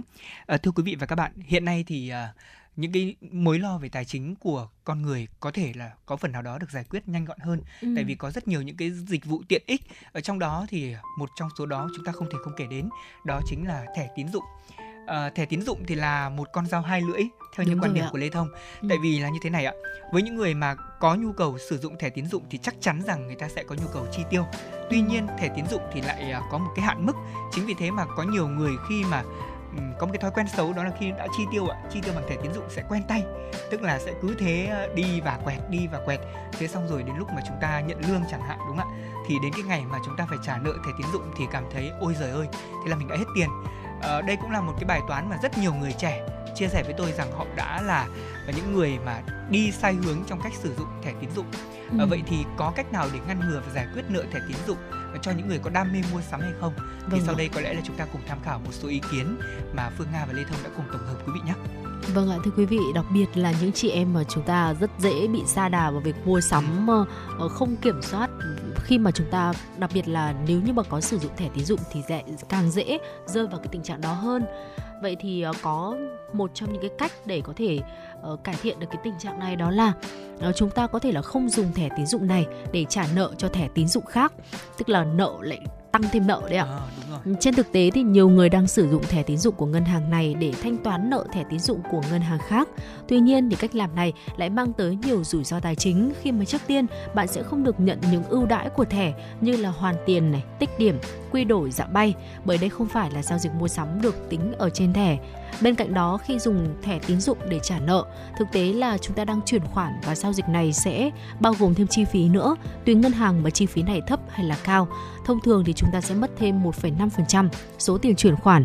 Tất cả những cái điều này thì đều mang tới cái sự thâm hụt tài chính cho chính chúng ta. Dạ vâng thưa quý vị và các bạn thân mến, bên cạnh đó thì việc uh, tuân thủ mức tiết kiệm và lập khoản dự phòng cũng rất là quan trọng đấy ạ. Uh, điều quan trọng để không rơi vào nợ nần đó là tự bản thân chúng mình phải biết tiết kiệm một cái số tiền mỗi tháng. Đây cũng là điều mà ừ, chúng ta vẫn đang cố gắng làm mỗi ngày đúng không ạ? Ừ. Uh, thường thì với tôi thì tôi có một cái, cái uh, con lợn bằng uh, đất. Ừ. Vâng, tôi đã mua ừ. nó từ uh, đợt uh, đầu năm nay để tôi có thể tiết kiệm thú thật với quý vị thính giả rằng là việc mà chúng ta tiết kiệm bằng thẻ tín dụng hay là thẻ ngân hàng nó cũng chỉ là một cách thôi tại vì là khi mà mình cần thì mình vẫn có nhu cầu mình rút ra thế nhưng mà ví dụ như là tiết kiệm bằng lợn đất chẳng hạn nhiều khi muốn đập cũng không có nỡ. Đó là cách của tôi. Thế còn không biết là quý vị thì như thế nào ạ? À, đương nhiên là cái số tiền này thì sẽ nằm trong tài khoản tiết kiệm để tránh việc rút tiền. Và để tránh việc sử dụng vượt mức thẻ tín dụng của chúng ta thì quý vị cũng nên có thêm một cái khoản dự phòng trong những tình huống khẩn cấp. Ví dụ như là bây giờ như thế này ạ có một bài toán là thu nhập của chúng ta một tháng được 15 triệu đi. Sau khi mà thanh toán các nhu cầu thiết yếu thì mình quyết định là bỏ 5 triệu trong tài khoản tiết kiệm và số còn lại là thanh toán cho thẻ tín dụng thế nhưng đến cuối tháng thì có một sự việc bất ngờ nào đó khiến cho chúng ta cần phải chi đến tiền ví dụ như là đi khám bệnh hay là tháng đó bạn bè rủ nhau là cưới thế thì ờ, rồi cần mua gấp một số thứ đồ trong gia đình chẳng hạn thế thì lúc đó làm sao ạ Ừ, đúng rồi. Khi đó thì chúng ta đang rơi vào tình trạng là không có tiền ở trong tài khoản, buộc sẽ phải sử dụng thẻ để chi tiêu và dễ dàng rơi vào bẫy nợ nần. Vậy là chúng ta sẽ phải chịu ở phí trả nợ trễ này, phí phạt rồi lãi suất phạt và hồ sơ tín dụng của chúng ta sẽ bị điểm trừ. Chính vì vậy ngoài việc tuân thủ tiết kiệm để có một khoản tiền đầu tư cho bản thân thì chúng ta cũng cần chuẩn bị một khoản dự phòng mà có thể linh động sử dụng để có thể chi trả cho những cái trường hợp khẩn cấp. Các chuyên gia khuyên rằng là số tiền này thì nên chiếm ờ, khoảng 10% trong tổng thu nhập hàng tháng. Ừ, vâng. Và thưa quý vị thính giả thân mến, việc cân nhắc khi mà dùng khoản vay rẻ để trả nợ thẻ tín dụng cũng là một điều mà chúng ta cũng cần lưu ý ạ. Ở cách dễ dàng nhất để xử lý số dư của thẻ tín dụng đó là chúng ta giải quyết những khoản nợ của mình. Có thể thực hiện điều này bằng cách là chúng ta sử dụng một khoản vay tín chấp có lãi suất thấp hơn để trả nợ cho thẻ tín dụng. Ở một thẻ tín dụng có lãi suất là khoảng 26% một năm, trong khi khoản vay tín chấp thì chỉ có lãi từ 6 đến 9% một năm. Như vậy là chúng ta thấy là mình có thể thanh toán món nợ thẻ tín dụng và không bị căng thẳng với những con số về mặt lãi suất quá là cao. Tuy nhiên điều quan trọng nhất chúng ta cần lưu ý là việc chi tiêu để không phải đảo nợ như vậy. Ở tất cả những cái hoạt động là mượn tiền, trả nợ hay thanh toán ạ thì đều được ghi lại và điều này khiến là điểm tín dụng của chúng ta bị ảnh hưởng đáng kể khi mà chúng ta có nhu cầu vay vốn về sau. Ừ. Và cũng đừng để đến lúc đổ nợ thì mới đi tìm kiếm sự giúp đỡ khi mà các khoản nợ thẻ tín dụng ờ, dần tăng cao và ám ảnh tới chúng ta hàng ngày sự lo lắng sẽ khiến chúng ta cảm thấy rất là stress ờ, thì đó là cái lúc mà bắt đầu cần tìm kiếm đến những sự giúp đỡ rồi. Chúng ta có thể tìm đến những tổ chức tài chính hoặc là mượn gia đình, bạn bè để có thể tháo gỡ cho mối lo ngại này. Dù việc đăng ký một khoản vay để trả nợ có thể ảnh hưởng nhất định đến lịch sử tín dụng, nhưng mà việc trì hoãn trả nợ để lãi suất tăng lên thì sẽ khiến cho chúng ta mệt mỏi nhân thêm. Đến lúc mà chúng ta không còn khả năng chi trả và ngân hàng thì sẽ liệt chúng ta vào nhóm nợ xấu. Điều đó còn tồi tệ hơn về sau nữa.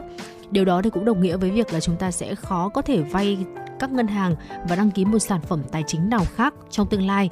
Chính vì vậy, ờ, nếu như mà xác định được tinh thần là càng sớm nói ra khó khăn của mình để tìm kiếm đến sự giúp đỡ để chúng ta có thể nhanh chóng thanh toán cái khoản nợ đó đi thì cái cái cái mối lo nó nhân lên trong mình Đúng nó rồi. sẽ giảm đi nó sẽ giảm đi ạ nếu đôi như chúng ta là... xác định tinh thần trả nợ sớm đôi khi là có một số kế hoạch tài chính như tôi có gặp một số những người bạn của mình có sử dụng thẻ tín dụng ừ. có những câu chuyện cũng ờ, dở khóc dở cười lắm phương ạ thì dạ. uh, thời gian gần đây thì các ngân hàng uh, theo cái tinh thần là hỗ trợ uh, cho người dân về các cái thủ tục uh, liên quan đến tài chính ừ. một cách nhanh gọn thì cũng có một số cái dịch vụ ví dụ như là dịch vụ chúng ta rút tiền thẻ tín dụng để có thể uh, phục vụ cho nhu cầu mua sắm hoặc là nhu cầu uh, vay mượn thanh toán những cái khoản cá nhân. Thế thì có một số người là đã ngay lập tức đồng ý sử dụng cái dịch vụ đó mà quên mất rằng là cái ngày và cái thời hạn mà mình phải trả bao nhiêu. Ở đây thì uh, cái dịch vụ của ngân hàng rõ ràng là tiện ích. Thế nhưng mà nếu mà chúng ta không phải là một người sử dụng khôn ngoan đồng tiền của mình đúng không ạ? Ừ. hoặc là không để ý đến những thông tin mà nhân viên ngân hàng tư vấn thì rất có thể chúng ta lại trở thành những người trách oan ngân hàng Vâng, ừ. chính vì thế mà tôi muốn nhắc nhở ra đây cái trường hợp này để quý vị chúng ta lưu ý thêm. Tuy nhiên bên cạnh đó thì có một cái điều nữa chúng tôi cũng muốn nói với quý vị đó là mình hãy chống lại sự cám dỗ với mức hạn mức cao mà ngân hàng đã cấp cho chúng ta. À, tôi có một cái thẻ tín dụng mà chỉ có hạn mức là khoảng 25 triệu thôi. Thế ừ. nhưng bạn tôi thì có một cái thẻ tín dụng hạn mức đến 53 triệu và vì thế mà bạn ấy nhiều khi là sử dụng uh, hơi à, quá tay. Quá tay. Vâng. Cuối tháng là Nga biết chuyện gì xảy ra rồi đấy. Đến ngày mà ngân hàng thông báo cái tin nhắn về là bao giờ cũng thế bạn ấy tá hỏa lên. Thực ra tôi nghĩ rằng là cái cách mà chúng ta sử dụng thẻ tín dụng khôn ngoan những điều từ yếu tố đầu tiên cho đến thời điểm này mà Lê Thông và Phương Nga vừa chia sẻ là đã quá đủ cho những người mà sử dụng à, thẻ tín dụng một cách bừa bãi rồi. Thế nên là nếu xác định mình không thể kiểm soát chi tiêu bằng thẻ tín dụng thì bạn có thể cân nhắc việc tất toán để tránh việc đổ nợ một lần nữa. Dạ vâng ạ. Và trả hết nợ thẻ tín dụng rồi với một cái kỷ luật và một cái kế hoạch rõ ràng cũng là một cái điều mà chúng ta nên có trong tương lai để có thể ờ, đảm bảo được cái tài chính của mình. Đôi khi việc đơn giản cần làm là để thẻ tín dụng ở nhà thôi cho tới khi cái khoản nợ của chúng ta được trả hết đi. Ví dụ như là chúng ta cần rút tiền mặt mới có thể mua được món đồ thì sẽ vừa mất thời gian này lại vừa không an toàn. Điều này sẽ khiến cho chúng ta cần phải dành thời gian Đúng để rồi. cân nhắc cái việc ờ, việc việc ờ, sở hữu cái thẻ nếu như mà bất cứ thứ gì cũng dễ dàng chi tiêu bằng thẻ tín dụng thì nhu cầu sử dụng thẻ tín dụng chắc chắn là nó sẽ cao hơn nên là vì sao chúng ta cứ quen cái việc là cả thẻ ở bất cứ đâu là vì như vậy Ừ. như vậy thì chúng ta cần lập kế hoạch rõ ràng bằng cách tính nợ thẻ tín dụng của mình chia nhỏ thu nhập ra để có thể kiểm soát và tập trung làm việc để giải quyết mọi khoản nợ Dạ. Vâng, như vậy là đó là một số những uh, chia sẻ của chúng tôi, tổng hợp của chúng tôi về vấn đề mà chúng ta nên sử dụng thẻ tín dụng như thế nào để tránh uh, bị nợ thêm hoặc là để Ừ. tránh mình có những ác cảm với thẻ tín dụng. Thực ra thẻ tín dụng rất là tốt mà. Đôi khi trong rồi. một số trường hợp uh, ví dụ như chúng ta bị kẹt về tài chính chẳng hạn thì thẻ tín dụng chính là một cái khoản vay tạm thời cứu cánh chúng ta. ừ. Thế nhưng rõ ràng là vay thì phải có trả. Vâng, đúng ạ. đúng rồi Cho nên mình phải nhớ được cái kỷ luật trả nợ của thẻ tín dụng để có thể tránh rơi vào trường hợp bị nợ xấu quý vị nha. Đó là một số thông tin về à, tài chính và tiêu dùng mà chúng tôi chia sẻ đến quý vị thính giả. Vâng ạ thưa quý vị và tiếp theo thì chúng ta cùng quay trở lại với âm nhạc trước khi đến với những tin tức đáng quan tâm khác.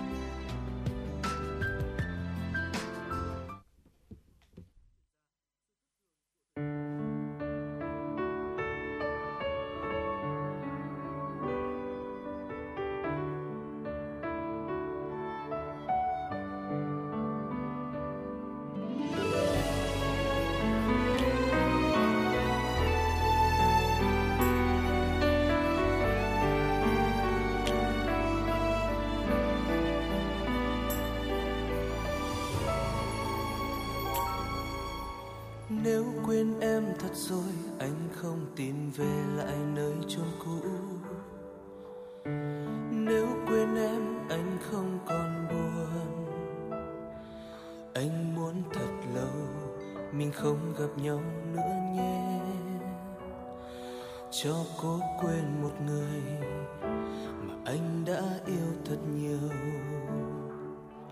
Nếu bên nhau là buồn, anh không cần mình phải bên nhau mãi. Nếu xa nhau, em vui nhiều hơn. Tan vỡ thật sao, mình không tìm nhau nữa sao? Em sẽ vui hơn thôi em sẽ quên anh thôi. Vẫn biết ta xa nhau để thấy ta cần nhau hơn. Lúc đó ta yêu nhau nhiều hơn. Nhưng sao hôm nay đã mất em thật rồi để lúc tìm nhau? Biết em đang nơi đâu tim anh quặn đau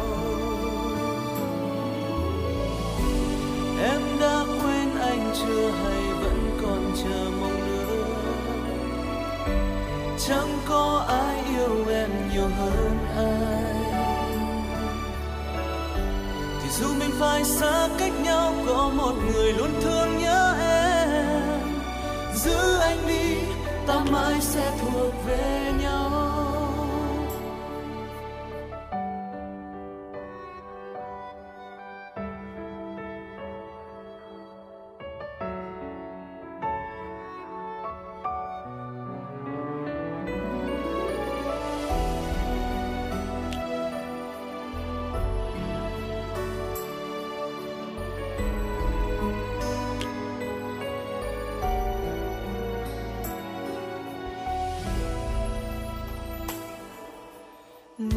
Quên em thật rồi, anh không tìm về lại nơi chôn cũ.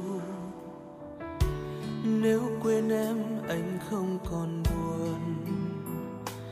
Anh muốn thật lâu, mình không gặp nhau nữa nhé.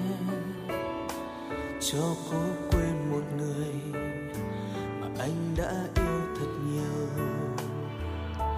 Nếu bên nhau là buồn, anh không cần bên nhau mãi. Nếu xa nhau em vui nhiều hơn. Tan vỡ thật sao? Mình không tìm nhau nữa sao? Em sẽ vui hơn thôi. Em sẽ quên anh thôi. Vẫn biết ta xa nhau để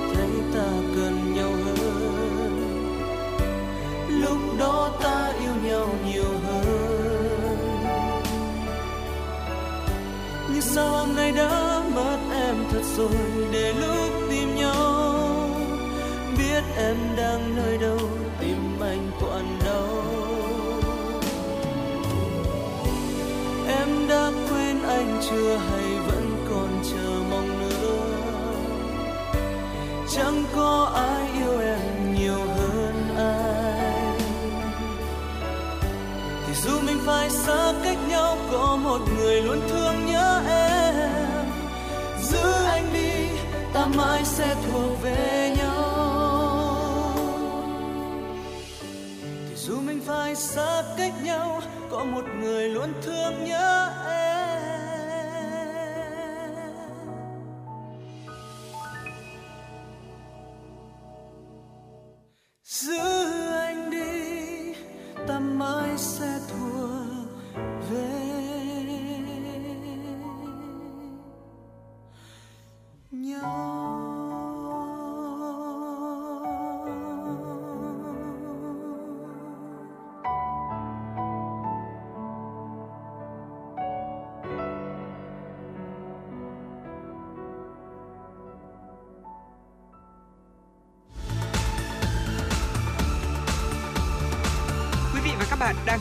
kênh FM 96 MHz của đài phát thanh truyền hình Hà Nội. Hãy giữ sóng và tương tác với chúng tôi theo số điện thoại 024 3773 6688.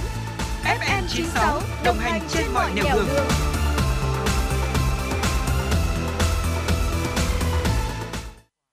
Vâng thưa quý vị, chúng ta tiếp tục đến với một số những thông tin đáng chú ý tiếp theo mà chúng tôi vừa cập nhật. Bộ Tài chính vừa hoàn thiện dự thảo nghị quyết của Ủy ban Thường vụ Quốc hội về mức thuế bảo vệ môi trường đối với xăng, dầu và mỡ nhờn. Theo dự thảo này thì mức thuế bảo vệ môi trường đối với nhóm xăng dầu mỡ nhờn điều chỉnh giảm xuống mức sàn trong khung thuế đến hết ngày 31 tháng 12 năm 2022. Trong đó thì xăng giảm từ 2.000 đồng một lít xuống mức sàn là 1.000 đồng một lít và nhiên liệu bay giảm từ 1.500 đồng một lít xuống mức sàn 1.000 đồng một lít. Dầu diesel giảm từ 1.000 đồng một lít xuống mức sàn 500 đồng một lít. Dầu ma rút, dầu nhờn giảm từ 1.000 đồng 1 lít xuống mức sàn là 300 đồng một lít. Mỡ nhờn giảm từ 1.000 đồng một kg xuống mức sàn là 300 đồng một kg. Riêng dầu hỏa giữ mức 300 đồng một lít vì đây là mức sàn trong khung mức thuế.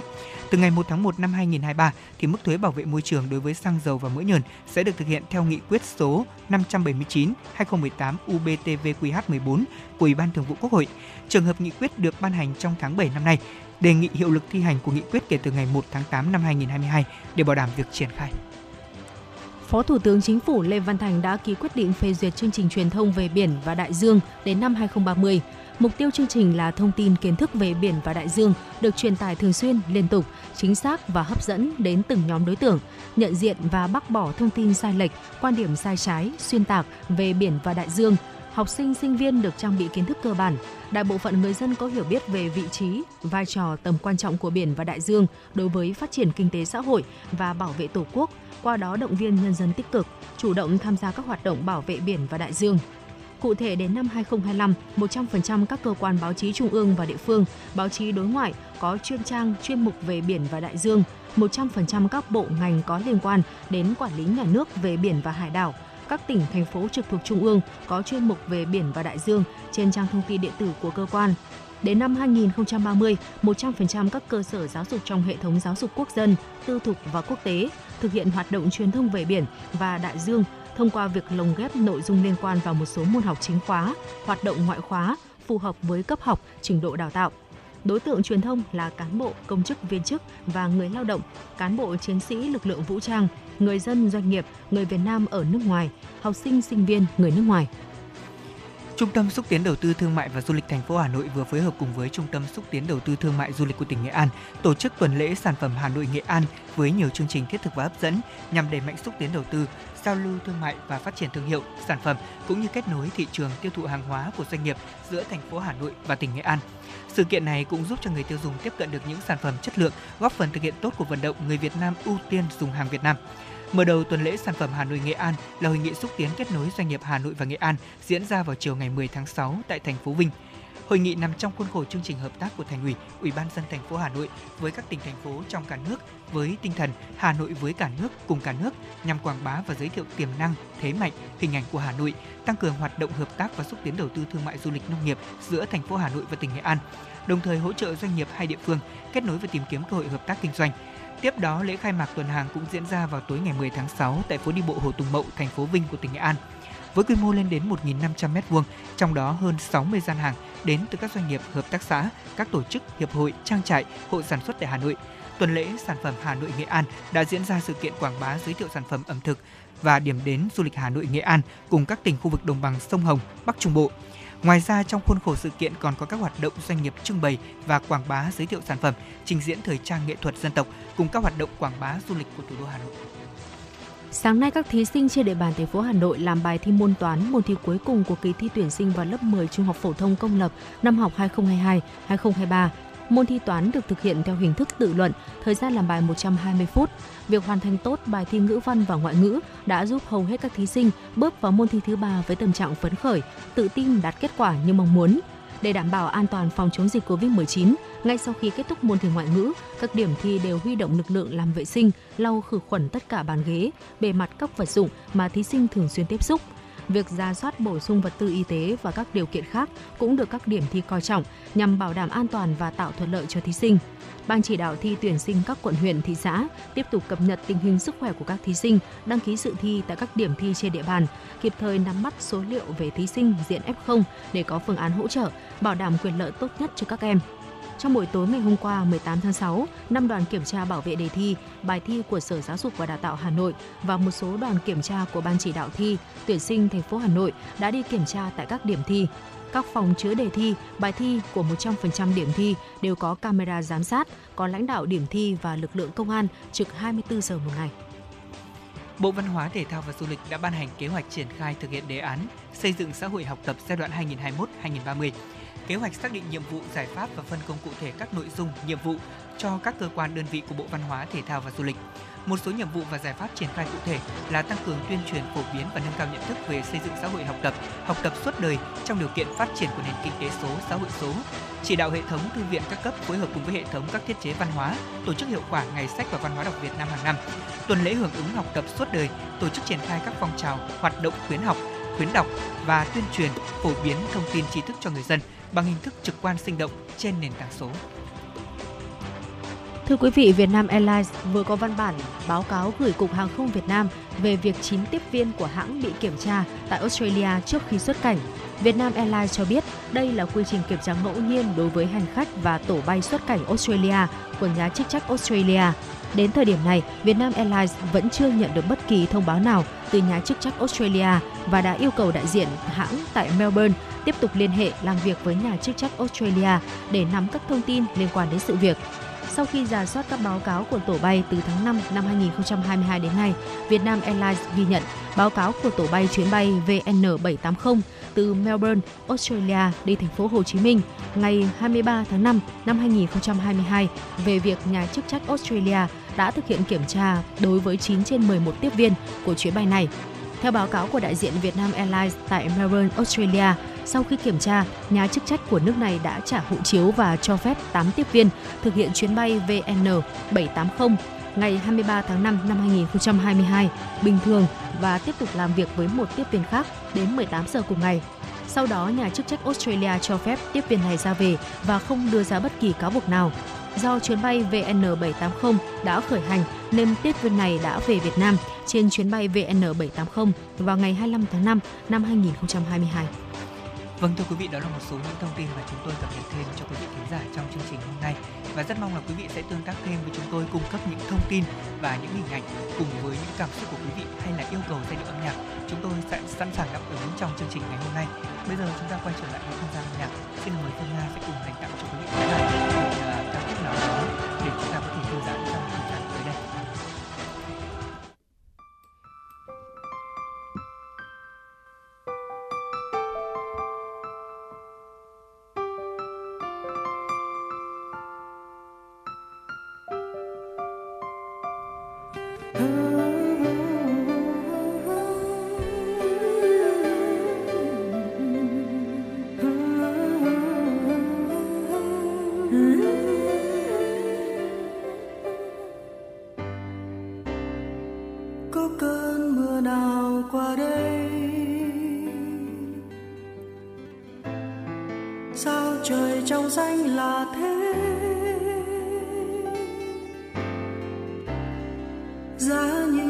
em còn bên tôi.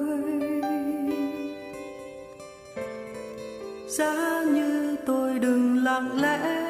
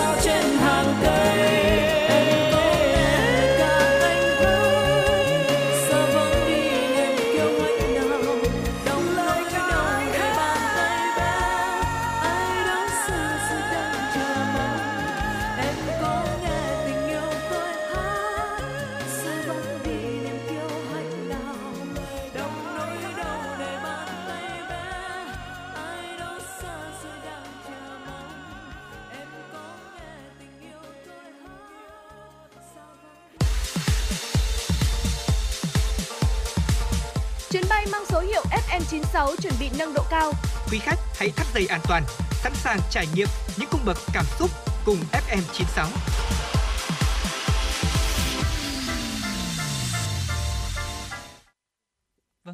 Thính giả thân mến, chúng ta sẽ cùng tiếp tục chương trình truyền động Hà Nội ngày hôm nay với mục sống khỏe cùng FM96. Như quý vị thấy là thời tiết tại thủ đô Hà Nội trong những ngày trở lại đây thực sự rất là oi nóng và việc mà mọi người đi ra đường bên cạnh những cái thứ bảo hộ, ví dụ như là một số người sẽ đeo kính râm này, một số người sẽ ờ, mặc áo ờ, chống nắng này, đúng không ạ? Thì tôi còn thấy là có rất nhiều người, ờ, đặc biệt là các chị em phụ nữ, đó là họ sẽ sử dụng kem chống nắng để có thể giúp cho làn da của mình không bị ảnh hưởng bởi những cái tia UV cũng như là những ảnh hưởng tác hại từ môi trường nắng nóng. Và thế vậy thì ngày hôm nay chúng ta sẽ cùng tìm hiểu những câu chuyện xoay quanh ờ, cái vấn đề đó là bôi kem chống nắng như thế nào để chúng ta tránh những cái sai lầm ờ, mà chúng ta thường gặp quý vị nhé. Vâng, không chỉ là các chị em phụ nữ đâu mà bây giờ cả các cánh đàn ông họ cũng ờ, bắt đầu dần dần nhận thức được là cái tầm quan trọng của việc bôi kem chống nắng rồi và thực sự là cái việc bôi kem chống nắng không chỉ đơn giản là chúng ta cứ thế thoa lên da đâu mà cái thời điểm thoa như thế nào chọn cái kem như thế nào để phù hợp với loại da của mình thì nó cũng là một cái bài toán mà cần phải giải dành dành thời gian thời gian để chúng ta cùng nhau tìm hiểu. Thì thực sự, thưa quý vị, kem chống nắng là tiền đề cho một làn da khỏe và cực kỳ ít nếp nhăn.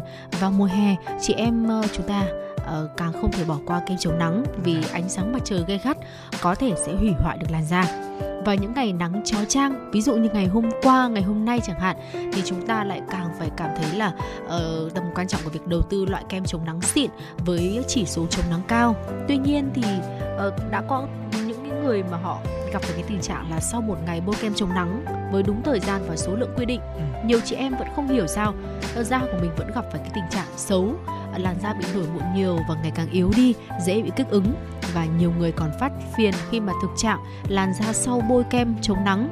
Ờ, như hướng dẫn của chuyên gia nhưng vẫn có xu hướng là bị già hóa đi cực nhanh. Và ngày hôm nay thì uh, dược sĩ Khuê Vũ làm việc tại Hà Nội đã chia sẻ thêm với phóng viên chúng tôi nguyên nhân dẫn đến tình trạng này. Rất có thể là do các chị em đã bỏ qua một trong hai bước cực kỳ quan trọng sau bôi kem chống nắng. Vâng và dược sĩ Khuê Vũ thì cũng có chia sẻ có hai sai lầm khiến cho da của chúng ta bị yếu và già nhanh sau mỗi ngày mà mình bôi kem chống nắng. Và các chị em cũng như là quý vị thính giả chúng ta cũng cần thay đổi. Đầu tiên đó là không dùng tẩy trang sau bôi kem chống nắng ạ. Ở rất nhiều chị em quan niệm là kem chống nắng không giống như là những lớp trang điểm dày cộp ở trên mặt. Họ chỉ bôi một lớp kem chống nắng vừa đủ, thấm nhanh vào làn da của mình để có thể đảm bảo được bảo vệ ở cuối ngày thì mệt nhoài về nhà chỉ cần rửa với nước sạch là xong. Đây là suy nghĩ cực kỳ sai lầm khiến cho da ngày càng yếu và già nhanh. Ở trong thực tế thì khi mà chúng ta bôi kem chống nắng thì chất kem sẽ thấm vào da và các lỗ chân lông của chúng ta. Và làn da từ đó được bôi kem chống nắng sau một ngày hoạt động sẽ kèm theo rất nhiều các loại bụi bẩn và chúng sẽ bám dính rất chặt vào trên mặt và mắt thường tất nhiên rồi sẽ không thể nhìn thấy hết được ở nhất là vào tiềm mùa hè thì cơ thể của chúng ta ra nhiều mồ hôi. Việc mà không tẩy trang sau với kem chống nắng sẽ tạo điều kiện cho vi khuẩn sinh sôi ở trên mặt, bít tắc lỗ chân lông. Từ đó thì à, mụn sẽ dễ dàng được phát sinh và đặc biệt là chúng ta thấy làn da của mình sẽ bị yếu đi thực ra thì không chỉ là tôi nghĩ rằng là đối với việc bôi kem chống nắng về nhà chúng ta phải dùng bông tẩy trang đâu mà khi mà chúng ta đi ngoài đường về với cái điều kiện thời tiết như thế này về Ừ. nhà tôi chỉ cần lấy một miếng bông tẩy trang không chưa cần thấm nước tẩy trang đã thấy da mặt của mình rất là bẩn rồi thế vậy Ừ. thì rõ ràng đây là một cái thói quen mà quý vị chắc chắn chúng ta cũng phải nên lưu ý đó là khi bôi kem chống nắng xong về nhà thì dĩ nhiên là cái bước tẩy trang cũng là bước trọng Ừ. Và sau bước tẩy trang thì là bước gì ạ? Chắc chắn là phải rửa mặt rồi. Đúng rồi. Ở bên cạnh việc tẩy trang thì dùng sữa rửa mặt sau bôi kem chống nắng thì cũng có một cái ý nghĩa quan trọng không kém. Sữa rửa mặt à, sẽ giúp chúng ta lấy đi được những bụi bẩn, dầu nhờn cũng như là lượng kem chống nắng còn sót lại ở trên da mà qua bước tẩy trang chưa thể làm sạch hết được. Từ đó giúp làn da của chúng ta uh, khỏe mạnh và ít bị lão hóa. Nếu như mà chúng ta không dùng sữa rửa mặt sau một ngày dài bôi kem chống nắng thì chắc chắn là làn da sẽ bị bít tắc này, ngột ngạt này. Điều này thì tạo ra cơ hội cho mụn nhọt sinh sôi và da yếu đi trông thấy là như vậy. Nếu như mà chúng ta có thói quen không dùng sữa rửa mặt sau bôi kem chống nắng, uh, băn khoăn rằng là tại làm sao mà mình làm đầy đủ các bước uh, chống nắng trước khi ra đường mà da vẫn xấu thì giờ là đã có câu trả lời rồi. Vâng ạ. À, vậy thì để làn da của chúng ta luôn khỏe đẹp sau mỗi ngày bôi kem chống nắng này thì quý vị cần kết hợp cả hai bước tẩy trang và sữa rửa mặt. Điều này thì đã đúng hay chưa? Thì uh, dược sĩ Khuê Vũ có chia sẻ là về nguyên tắc hàng ngày chúng ta phải đi đến chỗ làm việc, ra chợ mua bán. Nói chung là mình sẽ đi ở bên ngoài nhiều chứ không phải lúc nào cũng ở trong nhà 24 trên 24 giờ. Cho nên là mình cần dùng cả hai bước làm sạch này thì làn da mới bảo đảm luôn thông thoáng, tạo tiền đề cho một làn da khỏe đẹp sau mỗi ngày mà chúng ta bôi kem chống nắng. Vậy thì trong trường hợp nào chị em có thể giảm bớt các bước làm sạch hoặc là bỏ tẩy trang hoặc là bỏ sữa rửa mặt? Thì cái vấn đề này tôi nghĩ rằng là nếu như chúng ta đảm bảo hai điều theo dược sĩ Khuê chia sẻ thì sẽ tốt. Một là bạn sống trong môi trường bảo đảm sạch sẽ, ví dụ như là ở trong nhà không đi đâu 100%. Hai là sữa rửa mặt của bạn chắc chắn là loại làm sạch sâu cho da. Như vậy thì à, mới có đủ điều kiện làm sạch và khỏe đẹp theo từng ngày. Thế nhưng mà Nga nhỉ, tôi thấy là bây giờ chúng ta thấy rằng là kể cả nam hay nữ thôi đối với tôi cũng vậy. Khi mà tôi sử dụng các loại sữa rửa mặt thì nó phải hợp thì mình mới dùng tiếp. Và đặc biệt là khi đi ở ngoài trời về thì bao giờ cũng vậy. Tôi cũng thường hay là uh, có một cái thói quen ví dụ như là mình vệ sinh mặt thật là sạch sẽ nhất là trong thời điểm mùa hè như thế này làn da của đàn ông thì da dầu rất là nhiều. Cho nên là mình cũng cần hết sức chú ý để tránh những chiếc mụn nó có thể mọc lên. Thế còn đối với chị em phụ nữ thì chúng ta đừng trách vì sao mà họ uh, chuẩn bị lâu hơn khi đi ra khỏi nhà. Tại vì có rất nhiều cái điều họ phải lo lo làn da bị xấu bị chảy xệ bị mụn bị lão hóa sớm. Và những cái sai lầm như thế này từ việc bôi kem chống nắng hy vọng là quý vị thính giả chúng ta có thể tránh để có thể giúp cho làn da của mình luôn tươi trẻ và khỏe đẹp quý vị nhé. Dạ vâng ạ. Và mùa hè đến rồi và việc diện những cái đồ uh, bộ đồ quần áo mà chúng ta muốn khoe ra cái làn da đẹp sáng của mình cũng là một cái nhu cầu rất là phổ biến của các chị em. Và chúng ta nhất dáng nhì da mà nên là việc chăm sóc da uh, ờ, chưa bao giờ hết cái tầm quan trọng của nó. Uh, và hy vọng rằng những thông tin vừa rồi trong uh, tiểu mục sống khỏe cùng FM 96 ngày hôm nay chia sẻ với quý vị sẽ giúp thêm cho các chị em cũng như là cả các cánh đàn ông nữa. Chúng ta sẽ hiểu thêm về việc bôi kem chống nắng như thế nào để bảo vệ được làn da. Và bây giờ thì chúng ta sẽ cùng nhau quay trở lại với âm nhạc ạ.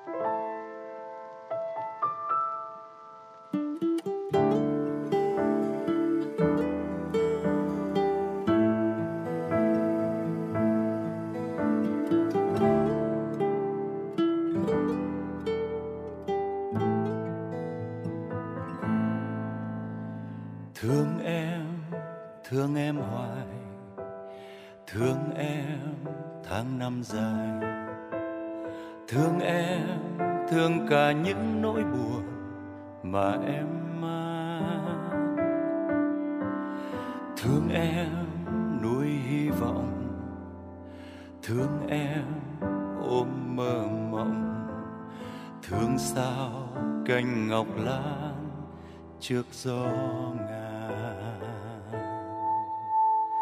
Thương ta sao bồi hồi mãi, đến khi nào lại vui? Có những đêm chờ xa trời buồn thiêu. Thương ta vẫn còn đi mãi, ấp ôm chốc cớ sao chẳng thương nhau. Chợt trong giấc mơ lại thấy em bình yên đến bên đời. Nụ cười khiến anh đã quên đi, ngàn điều lắng lo xa vời. Người đàn ông trong tình yêu, dù bạc tóc vẫn xanh lòng mong về với em. Hiên nhà lắng nghe thời gian trôi để được nói thương em rất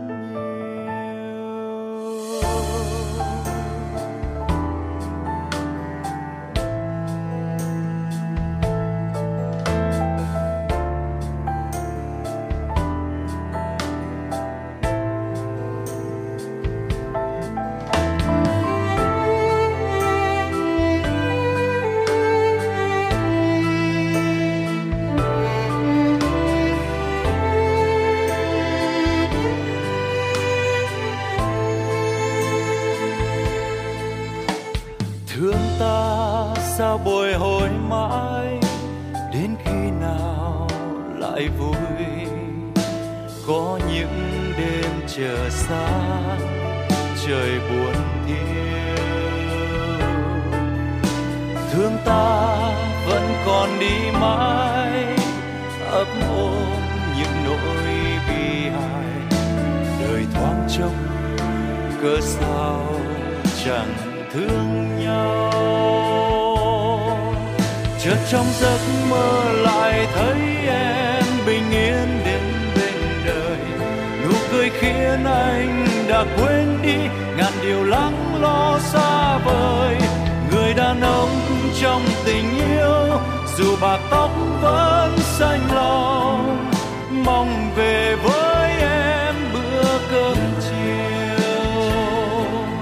Hiên nhà lắng nghe thời gian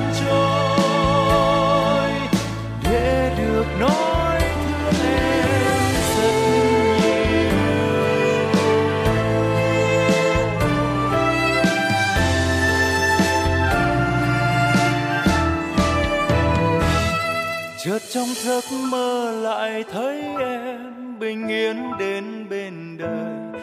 Nụ cười khiến anh đã quên đi, ngàn điều lắng lo xa vời.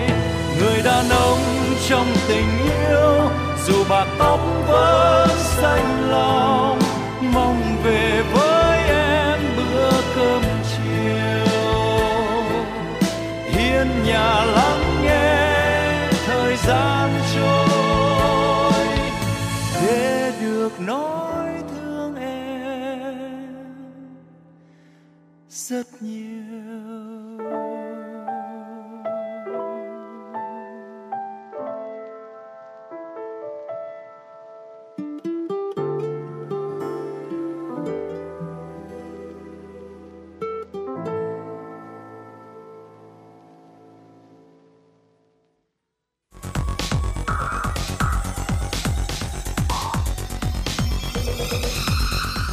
Các bạn đang theo dõi kênh FM 96 MHz của đài phát thanh truyền hình Hà Nội. Hãy giữ sóng và tương tác với chúng tôi theo số điện thoại 024 3773 6688. FM 96 đồng hành trên mọi nẻo đường.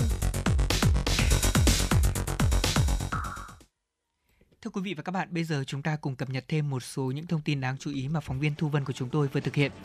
Tuần phim Đan Mạch năm 2022 sẽ được Đại sứ quán Đan Mạch tại Việt Nam tổ chức tại thủ đô Hà Nội, Thừa Thiên Huế, Đà Nẵng, Thành phố Hồ Chí Minh từ ngày 1 đến 14 tháng 7. Tuần phim đem đến 6 bộ phim hấp dẫn, truyền cảm hứng từ các nhà làm phim Đan Mạch như là Kẻ phản bội tử tế, Sự trả thù thuần khiết, Ngày này hàng năm, Một gia đình hoàn hảo, Daniel, Mảnh đất của tôi. Đây là những bộ phim đại diện cho trình độ sản xuất phim chất lượng cao của Đan Mạch trong những năm trở lại đây, đã nhận được nhiều giải thưởng cũng như đề cử cao tại các liên hoan phim uy tín quốc tế và Đan Mạch.